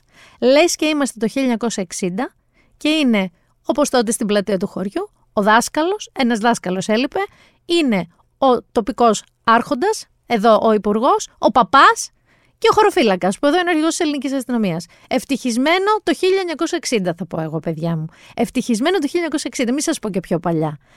Πού είσαι Κώστα Σιμίτη; Θυμάστε τι είχε κάνει ο Κώστας Σιμίτης; Είναι κάπου 22-23 χρόνια πριν έγινε αυτό. Που ήταν πρωθυπουργός, πάλι με νέες ταυτότητες, Πάλι η Ιερά Σύνοδος του είχε ζητήσει να συναντηθεί μαζί του. Τώρα δεν ξέρω τι νομίζω για τα τσιπάκια. Ότι μας βάλουν τσιπάκια. Ότι δεν ξέρω, άμα γυρίσετε αντίθετα, ανάποδα, ξέρω εγώ, την ταυτότητα, σαν το Hotel California βγαίνει το κτίνος 666 number of the beast. Δεν ξέρω τι ακριβώς δουλειά έχουν η Ιερά Σύνοδος και οι παπάδες με τις νέες ταυτότητες. Ο Σιμίτης λοιπόν τότε, με Υπουργό Παιδείας και Θρησκευμάτων τον Πέτρο Ευθυμίου, το θυμάμαι αυτό, είχαν απορρίψει τρεις φορές συνάντηση με τους επισκόπους, μητροπολίτες, με αρχιεπισκόπους, με τα πάντα, να μιλήσουν για τις ταυτότητες. Γιατί; Γιατί δεν ήταν δουλειά τους. Αυτή ήταν η απάντηση. Ότι να συναντηθούμε όσο θέλετε, βέβαια, και να συζητήσουμε ό,τι θέλετε, αλλά όχι για τις ταυτότητες. Γιατί δεν σας αφορούν. Και ενώ σας είχα πει ότι θα είναι περιβόλη, ρε παιδί μου, η θητεία του Νότι Μηταράκη και αυτό που μόλις σας ανέφερα το περιστατικό είναι ένα κομμάτι σε αυτό το περιβόλι. Αυτό το περιβόλι, Γιάννη μου, ξεριζώθηκε νωρίς. Και ο Νότης Μηταράκης είχε ίσως από τις πιο σύντομες θητείες υπουργού που εγώ θυμάμαι. Διότι παρετήθηκε, παιδιά. Και δεν παρετήθηκε για τη φωτογραφία με τον παπά και τον ενωμοτάρχη κτλ. Όχι, όχι, όχι, όχι. Υπέβαλε την παρέτησή του στον Πρωθυπουργό και έγινε δεκτή για προσωπικούς λόγους. Θες να δούμε λίγο τους προσωπικούς λόγους; Λοιπόν, οι προσωπικοί λόγοι είναι ότι ενώ είναι υπουργός προστασίας του πολίτη, τι έκανε την ώρα που η χώρα καίγεται και η αστυνομία παίζει πολύ μεγάλο ρόλο στις εκενώσεις. Πήγε Γιάννη διακοπές στην Πάτμο, βγήκε φωτογραφίες, ανέβηκε και σε σκαφάκι για θαλάσσια εκδρομή και πέρα βρέχει, κανονικότατα. Λέγεται ότι κλήθηκε στο Μαξίμου για εξηγήσεις. Του κατέστη σαφέ ότι ο κ. Μητσοτάκης δεν διανοείται την ώρα που η πολιτεία δίνει τόσο δύσκολες μάχες στις φωτιές, ο Υπουργός Προστασίας του Πολίτη να κάνει διακοπές και διευκόλυνε την κατάσταση καταθέτοντας την παρέτησή του. Αν σας νοιάζει τώρα αυτό, νέο Υπουργό Προστασίας του Πολίτη διόρισε ο Πρωθυπουργός το Γιάννη Κονόμου. Δεν ξέρω τι θα καταφέρει κι αυτός, αλλά ο Νόντι Μηταράκης και το περιβόλι του έφυγαν νωρίς, παιδιά. Γιάννη μου όμως όλα αυτά, όλα αυτά που συζητάμε, μη σου πω ακόμα και mega fires. Δεν έχουν τόση σημασία. Ξέρεις γιατί Γιάννη μου δεν έχουν τόση σημασία; Γιατί η εξωγήινη είναι ήδη εδώ. Και δεν το λέω εγώ. Το λένε ειδικοί, όχι σαν τους καναντερολόγους, κανονικοί ειδικοί. Άνθρωποι που θα τους έλεγες και eyewitnesses. Βάλε με ένα Κώστα Μοναχό. Είμαι τρελός και ό,τι θέλω κάνω και δεν με πιάνει και κανένας νόμος Είμαι τρελός και ό,τι μ' αρέσει κάνω Εγώ είμαι ο παράνομος, εγώ είμαι κι ο νόμος Άκου πως έχουν τα πράγματα. Ένας πρώην πράκτορας της αντικατασκοπικής υπηρεσίας, τον είπα, κατέθεσε ένορκα, under oath που λένε οι Αμερικανοί, ενώπιον του Κογκρέσου, ότι και έχουν βρεθεί ούφο, ξέρεις ότι δεν τα λέμε πια ούφο, ε, UFO, τα λέμε UAP, Unidentified, κάτσε, Aerial Phenomenon. Δεν ξέρω γιατί έχει γίνει αυτός ο ενωτερισμός. Ούφο τέλος πάντων, έχουν βρεθεί και ούφο, συντρίμια και εξωγήινο του DNA. Και αν δεν με πιστεύεις, μαζί με τον Crash, έτσι λέγεται αυτός ο πρώην πράκτορας της ε, Intelligence Service της Αμερικής, τον είπα, μαζί του κατέθεσαν και δύο αξιωματικοί του Αμερικανικού ναυτικού σαν αυτόπτες μάρτυρες. Πάμε λίγο να ακούσουμε τι λένε αρχικά για την ύπαρξη των ούφο. They move essentially um, ways in which current technology or aircraft that we know of are unable to actually function or move. And so will you just, for the public record, again, once, once again, um, just uh, briefly uh, just either describe or note that aircraft that are being witnessed, particularly by the 30 folks that you're working with, are essentially outside the scope of anything that we know of today and the technology we have today. Mr. Graves, Mr. Fravor? Yes, uh, the objects that are being seen by commercial pilots are uh, performing maneuvers that are unexplainable due to our current understanding of our technology and our capabilities as a country. And that applies for the military as well. Mr. Mr. Mr. Fravor? Yeah, I concur with that. We have nothing that can stop in midair and go the other direction, nor do we have anything that can, like in our situation, come down from space, hang out for three hours, and go back up. Thank you. My last question, and, so, and sometimes you, I know that some, you have also said some of these answers in the past, but we're trying to get them on the public record as well, which is really important. Mr. Gresh, finally, do you believe that our government is in possession of UAPs? Uh, absolutely, based on interviewing uh, over 40 witnesses over four years. And, and, and where? I know the exact locations. Άκουσες τι είπανε. Ότι δεν έχουν ξαναδεί, λέει, από την γνωστή τεχνολογία του ανθρωπίνου είδους, αντικείμενα υπτάμενα να κινούνται με αυτόν τον τρόπο. Ο δεύτερος μάλιστα το περιέγραψε κιόλας. Είπε πώς γίνεται, δεν υπάρχει κάτι τέτοιο που ξέρουμε, που είναι γνωστή τεχνολογία, ώστε ένα υπτάμενο αντικείμενο να σταματάει ακίνητο στη μέση του αέρα, να αλλάζει πορεία ή να κατεβαίνει από το διάστημα στη γη, να κάθεται τρισός και να ξανανεβαίνει. Εσύ ξέρεις κάποια τέτοια τεχνολογία, Γιάννη μου; Τι εννοούν ότι σταματάει στη μέση του αέρα και γυρίζουν ανάθεμα; Και συνεχίζω. Ή τι βρήκανε, λες, εσύ; Εξωγυνάκι βρήκανε. Για πάμε να ακούσουμε και το δεύτερο απόσπασμα του Γκρούσπια. If you believe we have crashed craft, uh, stated earlier, do we have the bodies of the pilots who piloted this craft? As I've stated publicly already in my News Nation interview, uh, biologics came with some of these recoveries. Yeah. Um, were they, I guess, human or non-human biologics? Non-human, and that was the assessment of people uh, with direct knowledge on the program I talked to that are currently still on the program. Το άκουσες το non-human biologics; Ότι βρήκανε δηλαδή DNA στην ουσία γενετικό υλικό το οποίο είναι non-human και προφανώς δεν είναι και από κάποιο ζώο που είναι γνωστό στην ανθρωπότητα. Και έρχομαι να ρωτήσω το πιο κρίσιμο, Γιάννη. Πιστεύεις ότι αυτοί οι non-humans είναι ο E.T. von Home, είναι γλυκούλιδες σαν τον Άλφ τον εξωγήινο ή είναι σαν αυτούς του Independence Day. Για πάμε να δούμε τι είπανε, ξαναλέω, στο Κογκρέσο ένορκα. At one point you had said that there, there, there, there uh, has been harmful activity or aggressive activity. Has any of the activity um, been aggressive, been um, hostile in your reports? Uh, I know of multiple colleagues of mine that got physically injured. And uh, the activity, and I got by, by UAPs or by, by people within the, the federal government? Both. Okay, so there has been activity by by alien or non non-human technology and or beings that has caused harm to humans. Uh, I can't get into the specifics in a, an open environment, but at least the activity that I personally witnessed, and I have to be very careful here because uh, you don't, you know, they tell you never to acknowledge tradecraft, right? So, what I personally witnessed myself and my wife was very disturbing. Όχι, δεν είναι σαν τον ητή τον εξωγήινο. Είναι επιθετική, είναι τζόρες θα το πω εγώ και μάλιστα αυτός ο Δίσμυρος που δεν ξέρω αν θα βρεθεί σε κάποιο χαντάκι στην Αριζόνα ή θα τα καταφέρει, είπε ότι ήταν disturbing η συμπεριφορά. Disturbing. Δεν θέλω να ξέρω πραγματικά, μάλλον θέλω πάρα πολύ να ξέρω, αλλά και ταυτόχρονα δεν θέλω να ξέρω και τίποτα. Αλλά παιδιά, πραγματικά αυτό είναι πολύ σοβαρό τώρα. Γιατί δεν είναι αυτοί οι τύποι που φοράνε καπέλα από αλουμινόχαρτα σε μια έρημο της Αριζόνα και λένε να, να, να και είναι το Starlink του Elon Musk από πάνω, ας πούμε. Είναι ένορκη κατάθεση μπροστά στο Κογκρέσο από άνθρωπο ο οποίος δηλώνει και άλλους ανθρώπους μάλιστα και άλλους μάρτυρες, οι οποίοι δηλώνουν ότι έχουν παραστεί, έχουν δει με τα μάτια τους κάποια πράγματα. Και μάλιστα ο βασικός που ακούσαμε είπε παραπάνω από μία φορές σε αυτούς που τον ρωτούσαν ότι έχει για τη διάθεσή τους και ολόκληρες λίστες μαρτύρων που είναι ακόμα μέσα σε αυτά τα προγράμματα που έχουν στην κατοχή τους τα συντρίμια του UFO και αυτό το non-human biologic και επίσης ότι έχει και τις ακριβείς τοποθεσίες που υπάρχουν αυτά. Γιάννη λες να έχει ξημερώσει αυτή η μέρα. Λες να υπάρχει επιβεβαίωση. Οπότε όλα αυτά που συζητάμε εμείς εδώ και αγχωνόμαστε να είναι μάταια. Εγώ θα σας πω κάτι. Ας έρθουν. Το φιλοσόφισα λίγο. Αφού έφαγα την πρώτη κεραμίδα, τη δεύτερη κεραμίδα, την τρίτη κεραμίδα, το φιλοσόφισα λίγο. Γιάννη, ας έρθουν. Α έρθουν να μας παρατηρήσουν όμως λίγο πριν μας την πέσουν. Γιατί πιστεύω ότι δεν αξίζουμε ούτε να μας την πέσουν. Δηλαδή, πιστεύω ότι θα μας παρακολουθήσουν για λίγη ώρα, για λίγο καιρό, σε διαφορετικά μήκη και πλάτη της γης, λίγο ας πούμε εκεί στην Αμερική με τον Τραμπ και αυτά, λίγο στην Ευρώπη με χίλια δυο ζητήματα, λίγο στην Ασία, λίγο να παρακολουθήσουν, να κάνουν δύο accounts, ένα Instagram και ένα Twitter, να δούνε λίγο τι κατοείδο είμαστε πλέον και να φύγουν, να γυρίσουν στο χωριό τους.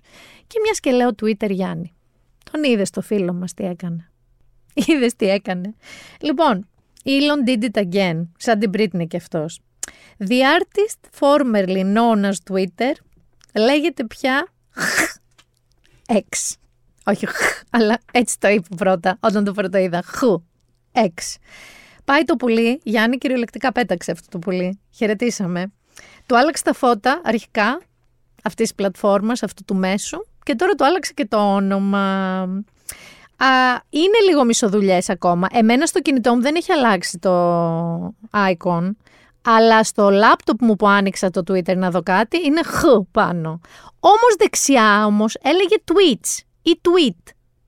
Μισοδουλειές έχει κάνει, δεν το έχει κάνει ολόκληρο ακόμα. Το χου είναι πάνω, αλλά γύρω γύρω είναι ακόμα Twitter, tweets και τέτοια. Γραφιστικό αριστούργημα να πούμε καταρχάς ανατοχή το τίποτα. Δηλαδή στον Κωνσταντίνο τον ανιψιό μου άμα του έδινα και του έλεγα κάνα μου κάτι με το X, εντάξει πόσες διαφορετικές παραλλαγές να κάνεις. Τον πείραζε το πουλί. Αυτό το πράγμα που παίρνουν ένα πάρα πολύ αναγνωρισμένο, πάρα πολύ αναγνωρίσιμο brand και πάνε να κάνουν του κεφαλιού του το χαβά, δεν το καταλαβαίνω καθόλου. Μα και με το HBO Max δεν είδες που το λένε και το Max. Ξέρεις κανέναν το λέει και το Max; Κανείς. Όλοι HBO Max το λένε ακόμα. Λοιπόν, ειδικά όμως με το Twitter είναι άθλιο το λογότυπο, γραφιστικά μιλώντας. Εντάξει. Θα σας πω όμως μια ιστορία. Γιατί η αιμονούλα του Ήλον με το χου δεν είναι καινούρια. Το 1999 Γιάννη ίδρυσε το X.com όταν ήταν το boom του .com τότε που ξεκίναγε το ίντερνετ και τα sites κτλ. Το ξεκίνησε σαν μία online πλατφόρμα πληρωμών. Αυτό ήταν η αρχική του χρήση του X.com. Τα πήγε πολύ καλά, ενώ σιγά σιγά η φούσκα των .com άρχισε να σκάει, γιατί είχε βρωμίσει ο τόπος όπως πάντα κάνουμε με το καινούριο κοσκινάκι μου. Αυτός όμως δεν τα πήγε κακά. Έκανε μάλιστα σύμπραξη με μια άλλη εταιρεία, την Confinity, και το X.com έγινε το PayPal. Το PayPal που ξέρουμε όλοι και αγαπάμε. Φυσικά έκανε τις ελονιές του. Φυσικά με τους συνεταίρους του δεν τα πήγε καλά. Σκέψω ότι τον πέταξαν έξω από το συμβούλιο του PayPal, ενώ αυτός ήταν στο μήνα του μέλητος, πέταγε με το αεροπλάνο. Δηλαδή κάναν ό,τι μπορούσαν να τον ξεφορτωθούν. Παρόλα αυτά όμως, το 2002, παιδιά, πωλήθηκε το PayPal στο eBay για 1,5 δισεκατομμύριο. Ο Elon τσέπωσε 200 εκατομμυριάκια, μια χαρούλα, αλλά του έμεινε η πετριά με το X.com που δεν του βγήκε. Κράτα το αυτό τώρα. Το 2017 πήγε και αγόρασε από την PayPal πίσω το X.com. Κανείς δεν ξέρει το ποσό, είμαι σίγουρη τον πιάσαν κότσο όπως και με το Twitter που έδωσε 45 δισεκατομμύρια, δεν ξέρω πόσο το πλήρωσε. Τότε ο ίδιος είχε πει ότι θέλει να το πάρει πίσω για συναισθηματικούς λόγους, γιατί ήταν η πρώτη του ας πούμε μεγάλη δουλειά με επιτυχία. Και φτάνουμε τώρα τον Ιούλιο του 2023 που όλοι καταλαβαίνουμε τους συναισθηματικούς λόγους που πήρε πίσω το X.com γιατί το Twitter είναι πια το χ. Εγώ έτσι θα το λέω. Σαν των Ολλανδών αυτό που έχουν ένα χ στη γλώσσα τους. Θα αλλάξει πολλά. Ας αλλάξει καταρχάς αυτό που τα tweets λέγονται tweets και δεν ξέρουμε πώς θα λέγονται πια επί X. Πώς θα λέγονται X's; Τι θα λέγω, X's. Texts. Δεν ξέρω πώς τα λέγονται. Προς το παρόν λέγονται ακόμα tweets, ακόμα και αν πάνω γράφει χου. Θέλει να ξαναπιάσει λοιπόν Γιάννη μου τη φάση των online πληρωμών. Είπε μάλιστα για το x.com και τον in Twitter ότι αν γίνει σωστά το χου θα γίνει το μισό του παγκόσμιου οικονομικού συστήματος. Εδώ θέλω να δώσουμε έμφαση εκεί που πρέπει. Στο αν γίνει σωστά. Ήλον μου. Γιατί μέχρι τώρα δεν έχεις κάνει πάρα πολλά πράγματα σωστά, Ήλον μου. Άκου, θέλει να βάλει πάνω τώρα στο Twitter να κουμπώσει και online πληρωμές και dating πλατφόρμα, σαν το Tinder ας πούμε, και e-commerce, να ψωνίζεις εκεί τα πάντα όλα μέσα από το Twitter και να συνδεθεί με τις food ordering πλατφόρμες που παραγγέλνουμε φαγητό online από διάφορες πλατφόρμες και να κάνεις μαζί και όλες σου τις χρηματοοικονομικές συναλλαγές μέσα στο Twitter. Να ζούμε δηλαδή 24 ώρες 24 ώρες στο βασίλειο του τρελού.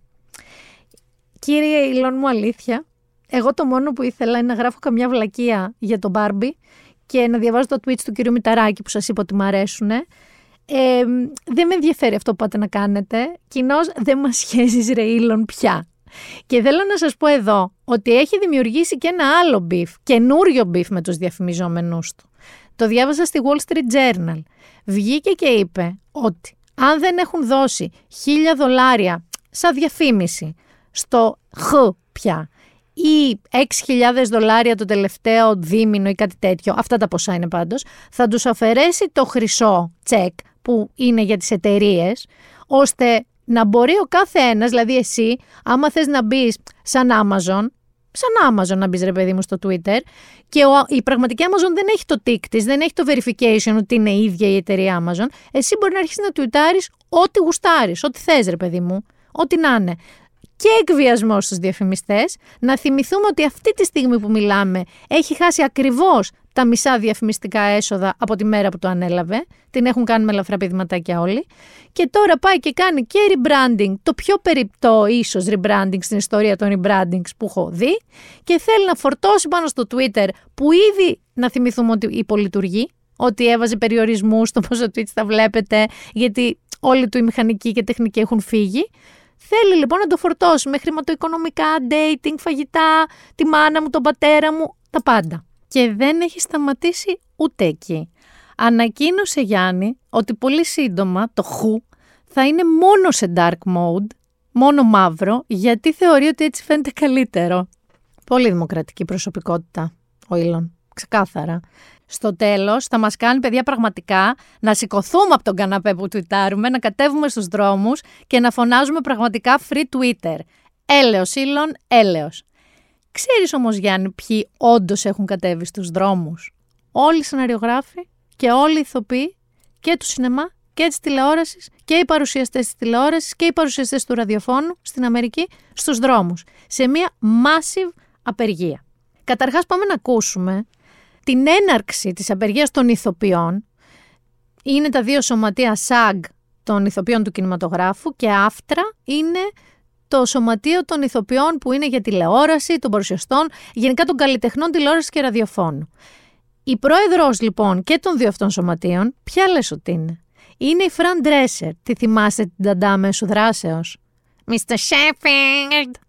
Που ήταν νταντά σε ένα πλούσιο σπίτι με τρία παιδιά και ένα πολύ ωραίο μπαμπά χήρο και η Φραν Ντρέσερ, η Nanny Fine κάπως ήταν ερωτευμένη μαζί του και υπήρχε όλο αυτό. Ήταν μια σειρά πολύ αγαπημένη μου, πολλοί από εμάς τη βλέπαμε. Η Φραν Ντρέσερ λοιπόν είναι το αφεντικό είναι η επικεφαλής των σωματείων αυτών και είναι αυτή που με ένα λόγο πύρινο που έγινε viral για πολύ σωστούς λόγους έδωσε και σήμανε την έναρξη της απεργίας διαρκείας μάλιστα των ηθοποιών και των καλλιτεχνών κινηματογράφου, τηλεόρασης και ραδιοφώνου. Πάμε να ακούσουμε ένα μικρό απόσπασμα. And so it came with great sadness that we came to this crossroads, but we had no choice.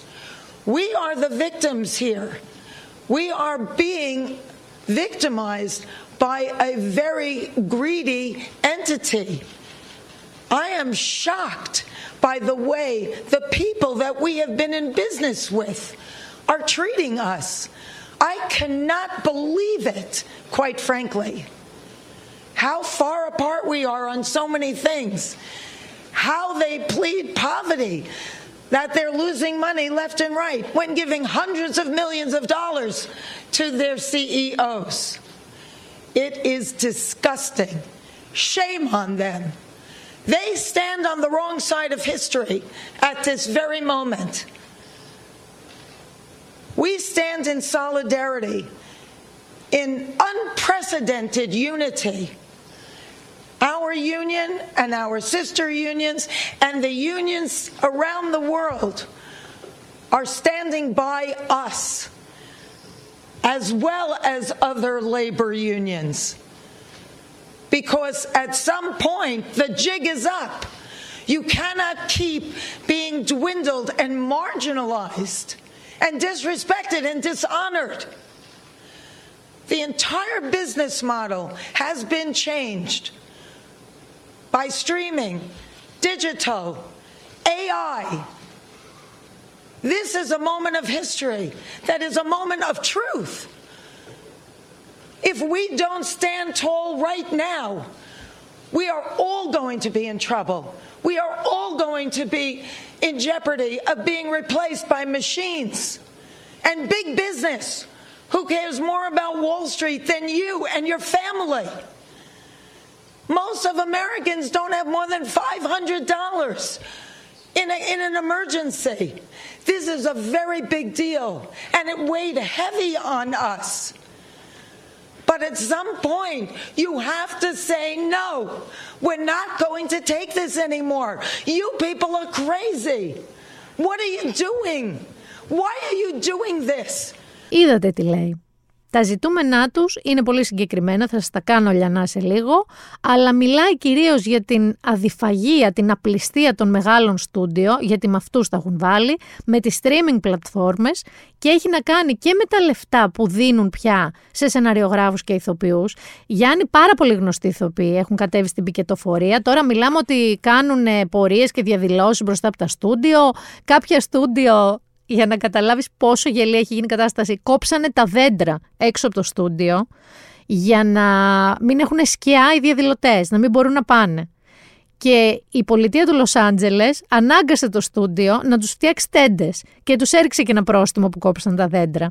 Λοιπόν, είναι πάρα πολύ γνωστή ηθοποίη. Από πού να σας πω, από τον Bob Odenkirk, τον Better Call Saul, τις πρωταγωνίστριες τους Sex and the City, όποιον μπορείτε να φανταστείτε. Μέλη όλων αυτών των σωματείων είναι η Meryl Streep, ο Tom Hanks, όποιος ξέρετε και δεν ξέρετε, ο Tom Cruise, όλοι.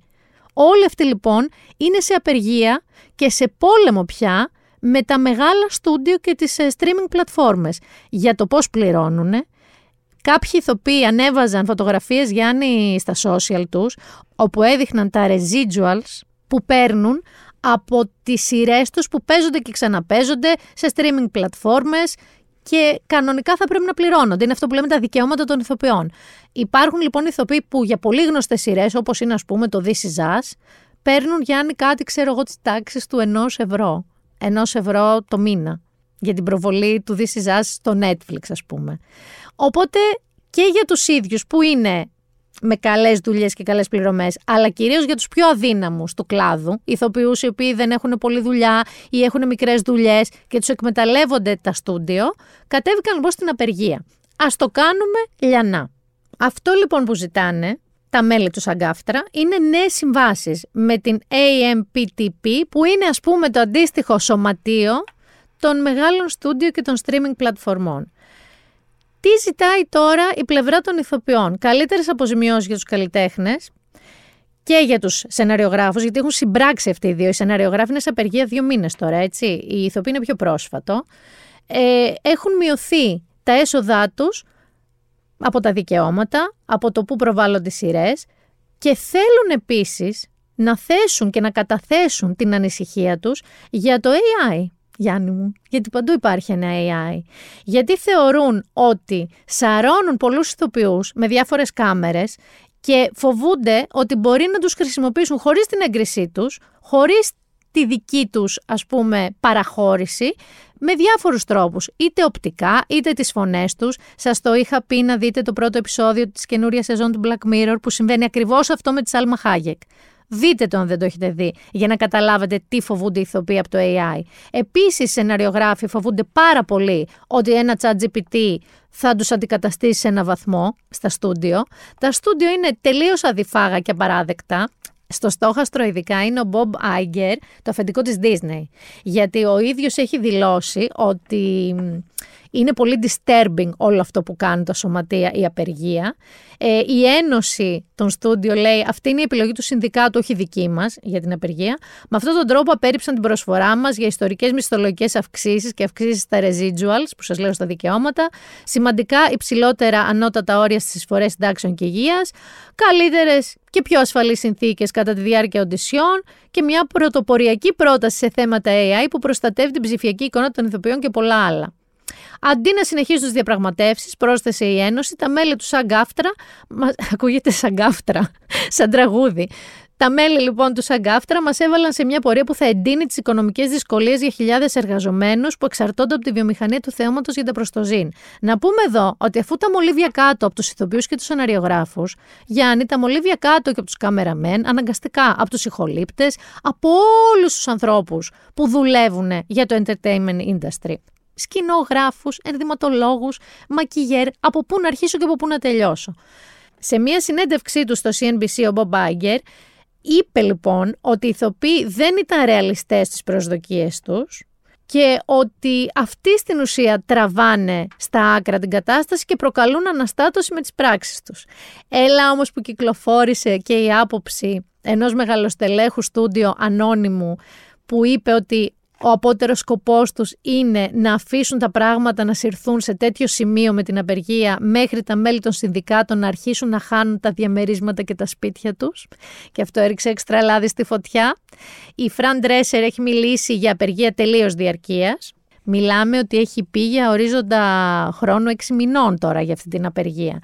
Τι σημαίνει τώρα όλο αυτό; Σημαίνει ότι κάποιες σειρές δεν θα τις δούμε. Απαγορεύεται στα μέλη ακόμα και να προωθήσουν ταινίες, ας πούμε, που ήδη είναι έτοιμες, όπως το Oppenheimer.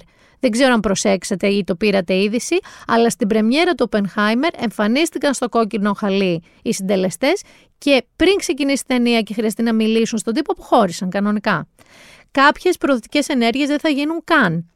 Δεν αφορά όλη αυτή η απαγόρευση. Κριτικούς κινηματογράφους, δημοσιογράφους του χώρου. Ε, φυσικά αυτοί λέει μπορούν να γράφουν κανονικά τα πράγματά τους. Δεν προτρέπουν κανέναν στο να μποϊκοτάρει τις streaming πλατφόρμες. Και επίσης αν παραβιαστούν οι κανόνες της απεργίας τώρα, τι σκοπεύουν να κάνουν τα σωματεία; Γιατί θα μου πεις, καλά τα λες εσύ. Αλλά άμα εγώ είμαι ο Tom Cruise και θέλω να βγάλω το Mission Impossible 2, το δεύτερο part αυτού που είδαμε τώρα, κανονικά, και αν θέλω και να το προωθήσω, τι γίνεται. Έχουν κυρώσεις, Γιάννη, μου θέλω να σου πω. Από μομφή, από επίπληξη, από πρόστιμο, μέχρι αναστολή ή και αποβολή από το συνδικάτο να ξέρετε. Και αν κάποιος δεν είναι μέλος του συνδικάτου, του σωματείου και δεν κάνει αυτά που λέει η απεργία, δεν θα τον κάνουν και ποτέ μέλος όταν και αν ποτέ θελήσει. Τα πράγματα, να ξέρετε, δεν είναι πολύ απλά. Ε, ας πούμε κάποιες μεγάλες παραγωγές όπως το Deadpool, το 3, δεν θα βγει τότε που είχαν πει. Το Gladiator το 2 δεν θα βγει. Ε, μια ταινία του Brad Pitt για τη Φόρμουλα 1 που ετοιμάζει και είχαμε δει και σκηνές από τα γυρίσματα δεν θα βγει στην ώρα του. Ε, το Mission Impossible που σας λέω, το Dead Reckoning, το δεύτερο κομμάτι, αυτό που βγήκε φέτος, δεν ξέρουμε αν θα βγει στην ώρα του. Το ίδιο ισχύει και για το Stranger Things την τελευταία σεζόν, γιατί μην νομίζετε ότι δεν αφορά κανέναν όλο αυτό, αφορά πολύ κόσμο και αφορά και εμάς σαν θεατές όλων αυτών που παράγονται από τα τεράστια στούντιο και τη βιομηχανία του θεάματος. Εγώ δεν το βλέπω για να υποχωρούν, να ξέρεις τα στούντιο, εκτός από το ότι έχουν μια λογική, ακούσατε και τη Φραν πριν, όσο πιο πολλά, τόσο πιο καλά για πάρτι μας και όχι γενικά για πάρτι των στούντιο, γιατί τα στούντιο κλαίγονται ότι χάνουν λεφτά. Για τα αφεντικά των στούντιο, Γιάννη, που παίρνουν κάτι μισθούς 65 εκατομμύρια δολάρια το χρόνο. Αλλά μετά κλαίγονται ότι δεν υπάρχουν λεφτά για παραγωγές και περικοπές. Λοιπόν, δεν είναι μόνο για αυτούς η δυσκολία είναι για όλο το σύστημα και εκεί ποντάρουν. Και ποντάρουν στο ότι θα πιεστούν κυρίως άτομα που δεν είναι σε αυτά τα δύο σωματεία, όπως καλή ώρα οι χολύπτε, όπως καλή ώρα οι καμεραμάν. Γι' αυτό το λόγο, κάποιοι πάρα πολύ διάσημοι στάρ, όπως ο The Rock, έχουν δώσει πάρα πολλά χρήματα στα κομμάτια των ανθρώπων που δεν ανήκουν στο ΣΑΓ και πλήττονται από αυτή την απεργία. Προσπαθούν δηλαδή με κάθε τρόπο να περιχαρακώσουν αυτή την απεργία και να βοηθήσουν τους ανθρώπους που αυτή τη στιγμή που μιλάμε δεν δουλεύουν εξαιτίας της. Βέβαια, τα στούντιο αυτή τη στιγμή που μιλάμε, Γιάννη, έχουν εκεί έξω παγκοσμίως ταινίες όπως το Mission Impossible, τον Indiana Jones, την Barbie, το Oppenheimer που έρχεται. Σου λέει εγώ τα blockbuster μου τα μεγάλα τα έχω βγάλει, τα κέρδη μου θα τα βγάλω θα ανέβουν κάποια στιγμή σε πλατφόρμες είτε for rent είτε streaming πλατφόρμες να τα δείτε. Οπότε εγώ αντέχω. Αυτό λένε τα στούντιο αυτή τη στιγμή. Και επειδή ασχολούμαστε πολύ με τις παραγωγές, σειρές και ταινίες που όλοι αγαπάμε, λέω Γιάννη μου να πάμε στο entertainment, γιατί μου φαίνεται ότι το entertainment όπως το ξέραμε, τίνει να αλλάξει.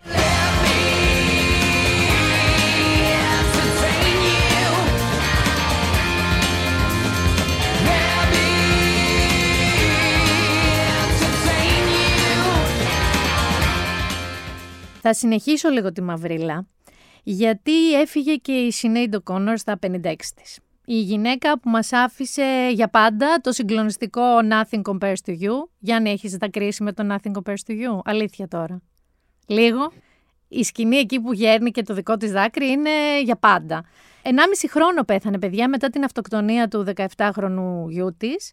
Φυσικά Όλοι έσπευσαν να μιλήσουν για είδωλο, για τον ακτιβισμό της, για τη γενναιότητά της να μιλάει ανοιχτά για την ψυχική υγεία. Η ίδια είχε πολύ μεγάλα θέματα με την ψυχική υγεία, είχε περάσει και δύο μεγάλους νευρικούς κλονισμούς και για το πόσο τα έβαλε με τον Πάπα Ιωάννη Παύλο το δεύτερο συγκεκριμένα, εκεί το 92 αν δεν κάνω λάθος, σε μια συναυλία και στο SNL, στο Saturday Night Live, έσκησε τη φωτογραφία του on camera, διαμαρτυρώμενη για τη σεξουαλική κακοποίηση παιδιών από την Καθολική Εκκλησία και όλοι άρχισαν να ξέρουν αυτά τα χαρακτηριστικά της. Ο Μόρισεϊ βγήκε Γιάννη και τους έκραξε όλους αυτούς και αισθάνομαι ότι είχε δίκιο. Γιατί είπε ότι όσο ζούσε και έκανε φασαρία με τον τρόπο της αυτό, κανείς δεν τη στήριζε. Όλοι την αγνοούσαν, την έβαζαν στο περιθώριο από τις δισκογραφικές μέχρι τους συναδέλφους της. Και αυτή είναι η πραγματικότητα. Η του Κόνορ ήταν μια φανταστική καλλιτέχνης με πολλά θέματα δικά της, αλλά όλοι αυτοί οι καλλιτέχνες τώρα και οι δισκογραφικές που βγήκαν και λέγανε κρίμα, είδωλο κτλ. είναι λίγο υποκριτές. Ας αλλάξουμε όντως τώρα κλίμα, δεν σας κοροϊδεύω. Πάμε λίγο στα βιβλία. Λοιπόν, μου έχετε πει πολύ, αν σας πρότεινα κάποια βιβλία να πάρετε μαζί, ποια βιβλία θα σας πρότεινα. Σας έχω και δύο καινούρια, αλλά έχω και τη δική μου λίστα. Λοιπόν, η δική μου λίστα για σας είναι η εξής. Αν θέλετε fun ανάγνωση, να διασκεδάστε, να γελάστε, να περάσετε ωραία, να μην προβληματιστείτε πολύ, διαβάστε όλα του Τζον Φάντε, αν δεν τα έχετε διαβάσει, από το σκύλος μου ηλίθιος, το όργιο κτλ. Εκδόσεις δώμα είναι τα περισσότερα. Διαβάστε μια και είπα δώμα και την πλάνη του πλήν και το πλήν το original, σας το είπα και τις προάλλες, αν θέλετε έτσι ελαφρύ και ενδιαφέρον και γλυκό πικρό τύπου τεντλάσο ανάγνωσμα. Αν τώρα θέλετε τα πιο βαριά και τα πιο σοβαρά, θα σας πρότεινα το τέκνο του Θεού, πάλι πρόσφατα το είπαμε, Κόρμακ Μακάρθη, την παρακαταθήκη του Ερνάν Δίας που είναι ε, μια τρομερή άσκηση λογοτεχνική με τρεις ιστορίες μέσα η μία στην άλλη, περίπλοκο αλλά και φοβερή ιστορία. Το Paradise για τους πολύ hardcore της Φερνάντα Μελτσόρ, έχω να σας προτείνω, το γροθιά στο στομάχι βιβλίο του καλοκαιριού σας. Σίγουρα το Bourneville του Jonathan Coe, το έχουμε αποθεώσει, σημειώνεται. Αν δεν έχετε διαβάσει την Olive Kittredge, σας το είχα πει ξανά και ξανά και ξανά. Και επίσης από πρόσφατα πολυβραβευμένα και με λόγο πολυβραβευμένα έχω να σας προτείνω την αμερικανική αγωγή του Ben Lerner. Πάρα πολύ πρόσφατο επεισόδιο ήταν αυτό που μιλήσαμε για αυτό το φοβερό βιβλίο ενός συγγραφέα που θεωρείται ο καλύτερος αυτή τη στιγμή στην Αμερική και το βιβλίο που πήρε το βραβείο Booker για το 2021 η υπόσχεση του Damon Galgut. Πάρα πολύ καλό βιβλίο. Από τα καλύτερα της χρονιάς ήταν αυτό. Αυτά είναι που εγώ σας προτείνω να πάρετε μαζί στις διακοπές. Ευθύνη δεν φέρω. Σας είπα ποια είναι τα χαρούμενα, ποια είναι τα γλυκόπικρα, ποιο είναι το περίπλοκο και το βαρύ αλλά τα ενδιαφέροντα, ποια είναι τα βραβευμένα και ποιο είναι η γροθιά στο στομάχι. Το Paradise της Φερνάντα Μελτσόρ, αν δεν έχετε γύρω στο μάχη, μην το πάρετε στις διακοπές σας. Μην με βρίζετε από τα αλμύρικια σας. Να προχωρήσω τώρα και σε δύο καινούρια καινούρια. Δύο νέες προτάσεις για εσάς. Σας έχω λοιπόν ένα τρομερά feel good και κάποιοι πολλοί έχετε διαβάσει το πρώτο βιβλίο της, μιλάω για την Claire Pooley, που είχε κάνει το πράσινο σημειωματάριο και το είχατε διαβάσει πάρα πολύ, που ήταν ένας που είχε αφήσει ένα σημειωματάριο σε ένα καφέ και είχε γράψει την πραγματική αλήθεια της ζωής του και μετά πήγαιναν και άλλοι και γράφαν τα δικά τους μυστικά και κάπως έτσι μαζεύτηκε μια παρέα μοναδικών χαρακτήρων. Ε, το καινούριο της βιβλίο έχει πολλά κοινά σημεία. Λέγεται οι επιβάτες της αποβάθρας 5 και η υπόθεσή του είναι η εξής. Ποτέ δεν μιλάμε σε αγνώστους στο τρένο. Αυτός είναι ο κανόνας. Τι θα γινόταν όμως αν τον παραβαίναμε. Κάθε πρωί στις 8 και 5 η Αιώνα Άιβερσον παίρνει το τρένο για να πάει στη δουλειά της. Κάθε μέρα βλέπει τους ίδιους ανθρώπους και κάνει εικασίες για αυτούς. Για να το κάνεις εσύ αυτό καμιά φορά. Που φαντάζεσαι τη ζωή του άλλου, τι κάνει, αν είναι παντρεμένος, αν δεν είναι. Τους δίνει ακόμα και παρατσούκλια. Και εγώ το έκανα αυτό όταν έπαιρνα τα μέσα. Έλεγα ότι είναι ο κύριος μου τον καφέ χαρτοφύλακα, τον έλεγα καφέ χαρτοφύλακας και τέτοια. Δεν μιλάνε όμως ποτέ. Γιατί αυτό κάνουμε, παιδιά, στα τρένα και στα λεωφορεία. Δεν μιλάμε ποτέ. Αν είσαι έμπειρος στις μετακινήσεις, αυτοί είναι οι κανόνες, ας πούμε, οι άτυποι. Μέχρι που μια μέρα ένα απρόπτο περιστατικό θα φέρει κοντά μια ετερόκλητη ομάδα ανθρώπων που ως τότε το μόνο κοινό που είχαν ήταν πως έπαιρναν κάθε πρωί το ίδιο τρένο. Και τότε όλοι συνειδητοποιούν ότι οι εικασίες που κάνουμε για τους άλλους δεν συμβαδίζουν καθόλου με την πραγματικότητα.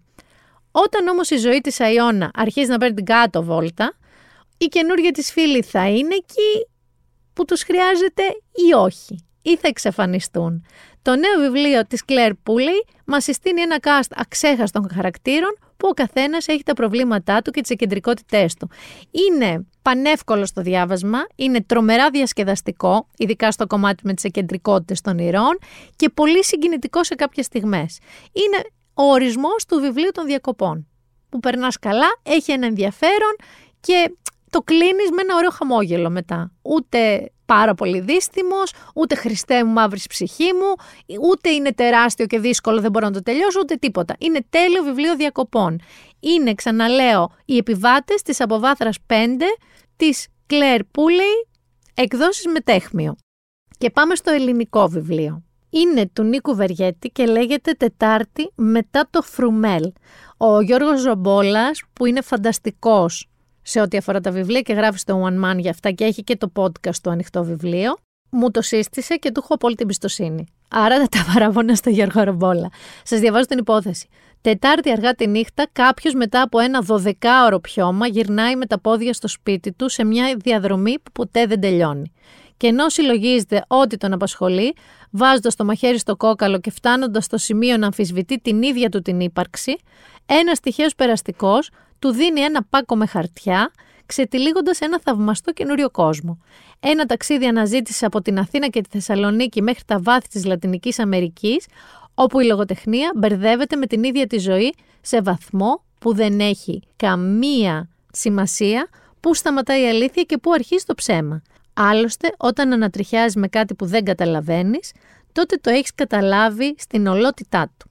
Αυτό είναι από το οπισθόφυλλο του βιβλίου. Μου έχει τριγκάρει πάρα πολύ το ενδιαφέρον. Εγώ θα το προσθέσω στη δική μου λίστα. Τετάρτη μετά το Φρουμέλ του Νίκου Βεργέτη. Πάμε και στις σειρές, Γιάννη. Θα δεις σειρές τώρα το καλοκαίρι, βλέπεις. Στις διακοπές βλέπεις τίποτα. Λίγο. Σου έχω μερικούς λόγους να ξέρεις, να δεις. Καταρχάς, πάμε με το τι έρχεται, γιατί δεν θα έχουμε επεισόδια τότε, δεν θα έχουμε been there done that και πρέπει να σας προετοιμάσω πάρα πολύ. The Bear.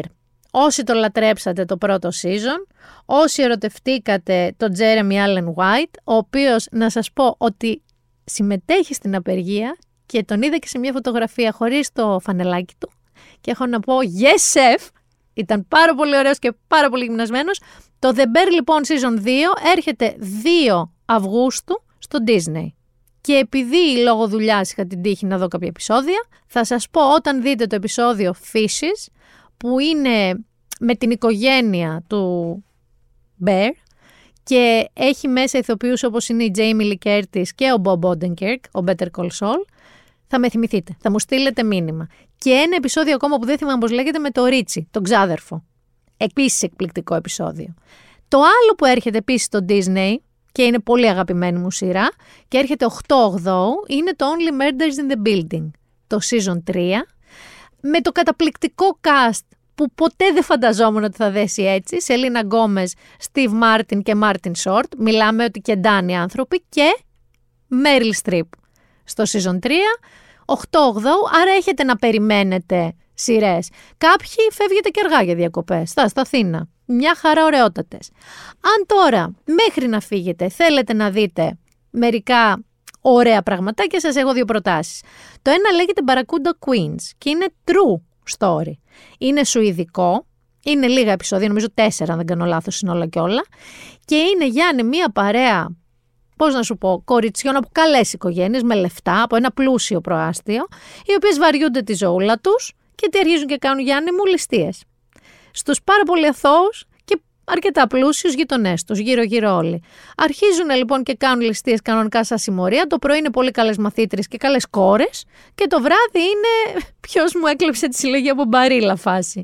Δεν είναι κομμωδία, έτσι. Και σκεφτείτε ότι είναι και αληθινή ιστορία στη βάση της. Και εγώ το βρήκα εξαιρετικά ενδιαφέρον, μου το σύστησε η φίλη μου η Τζόση και την ευχαριστώ πολύ. Ήταν όντως πάρα πολύ καλό και τόσο όσο, γιατί δεν σας προτείνω να δείτε τώρα μαραθωνίους, μικρά και ωραία.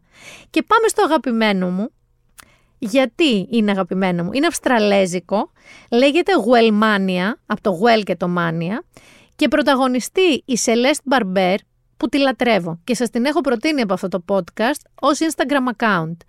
Η Celeste Barber, για να σας βοηθήσω, είναι μία συμπαθητική γυναίκα, κανονική γυναίκα, της διπλανής πόρτας γυναίκα, η οποία και αν τι κάνει, μιμείται σεξι πόζες και σεξι βίντεο διαφόρων top models.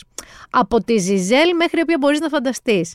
Και είχε δημιουργηθεί και ένα beef με πια με την Έμιλι Ρεταϊκόφσκι, η οποία είχε πει ότι βρίσκει την κοροϊδία που της κάνει, γιατί η αλήθεια είναι ότι είναι αγαπημένη της Celeste Μπαρμπέρ. Γιατί η Έμιλι Ρεταϊκόφσκι ποζάρει casually, με τούρλα ποπούς, κάνει ότι είναι πάρα πολύ άνετη σε εξεκινήσεις και η Σελέστ Μπαρμπέρ το διακομωδεί, προσπαθεί να τα κάνει αυτή και είναι πολύ αστεία. Η Έμιλι λοιπόν θεώρησε ότι αυτά είναι μισογενιστικά. Δεν είναι σωστή προσέγγιση. Η Σελέστ Μπαρμπέρ κάτι απάντησε, μη σας τα πολυλογώ, το μπιφάκι εκεί έτοιμο. Στη σειρά λοιπόν αυτή, το Wellmania, είναι μια κοπέλα η οποία ζει αυτό που λέμε live fast, die young, δεν υπολογίζει τίποτα, πίνει, καπνίζει, αυτό, οι σχέσεις είναι σκατά, όλα, η δουλειά δεν ασχολείται. Είναι αυτή της φάσης, μέχρι που τη συμβαίνει κάτι αρκετά σοβαρό και αποφασίζει Γιάννη μου να αλλάξει τρόπο ζωής και να μπει στη φάση του wellness. Με ό,τι αυτό μπορεί να συνεπάγεται.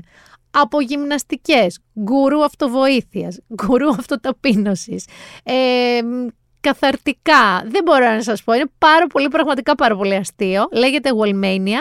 Και αν τη συμπαθήσετε, τη Celeste Barber, είδα ότι στο Netflix βγήκε και το stand-up comedy special της, το οποίο λέγεται Fine Thanks. Εγώ αυτή τη συμπαθώ πάρα πολύ, μακάρι να τη συμπαθήσετε και εσείς.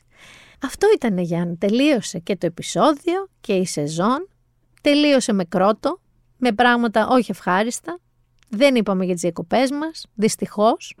Είπαμε στο ίδιο τραγικό έργο θεατές σταθερά κάθε καλοκαίρι, κάθε Ιούλιο. Δεν ξέρω τι θα γίνει, ούτε καν αύριο που θα ακούτε το επεισόδιο, γιατί εμείς ηχογραφούμε Πέμπτη.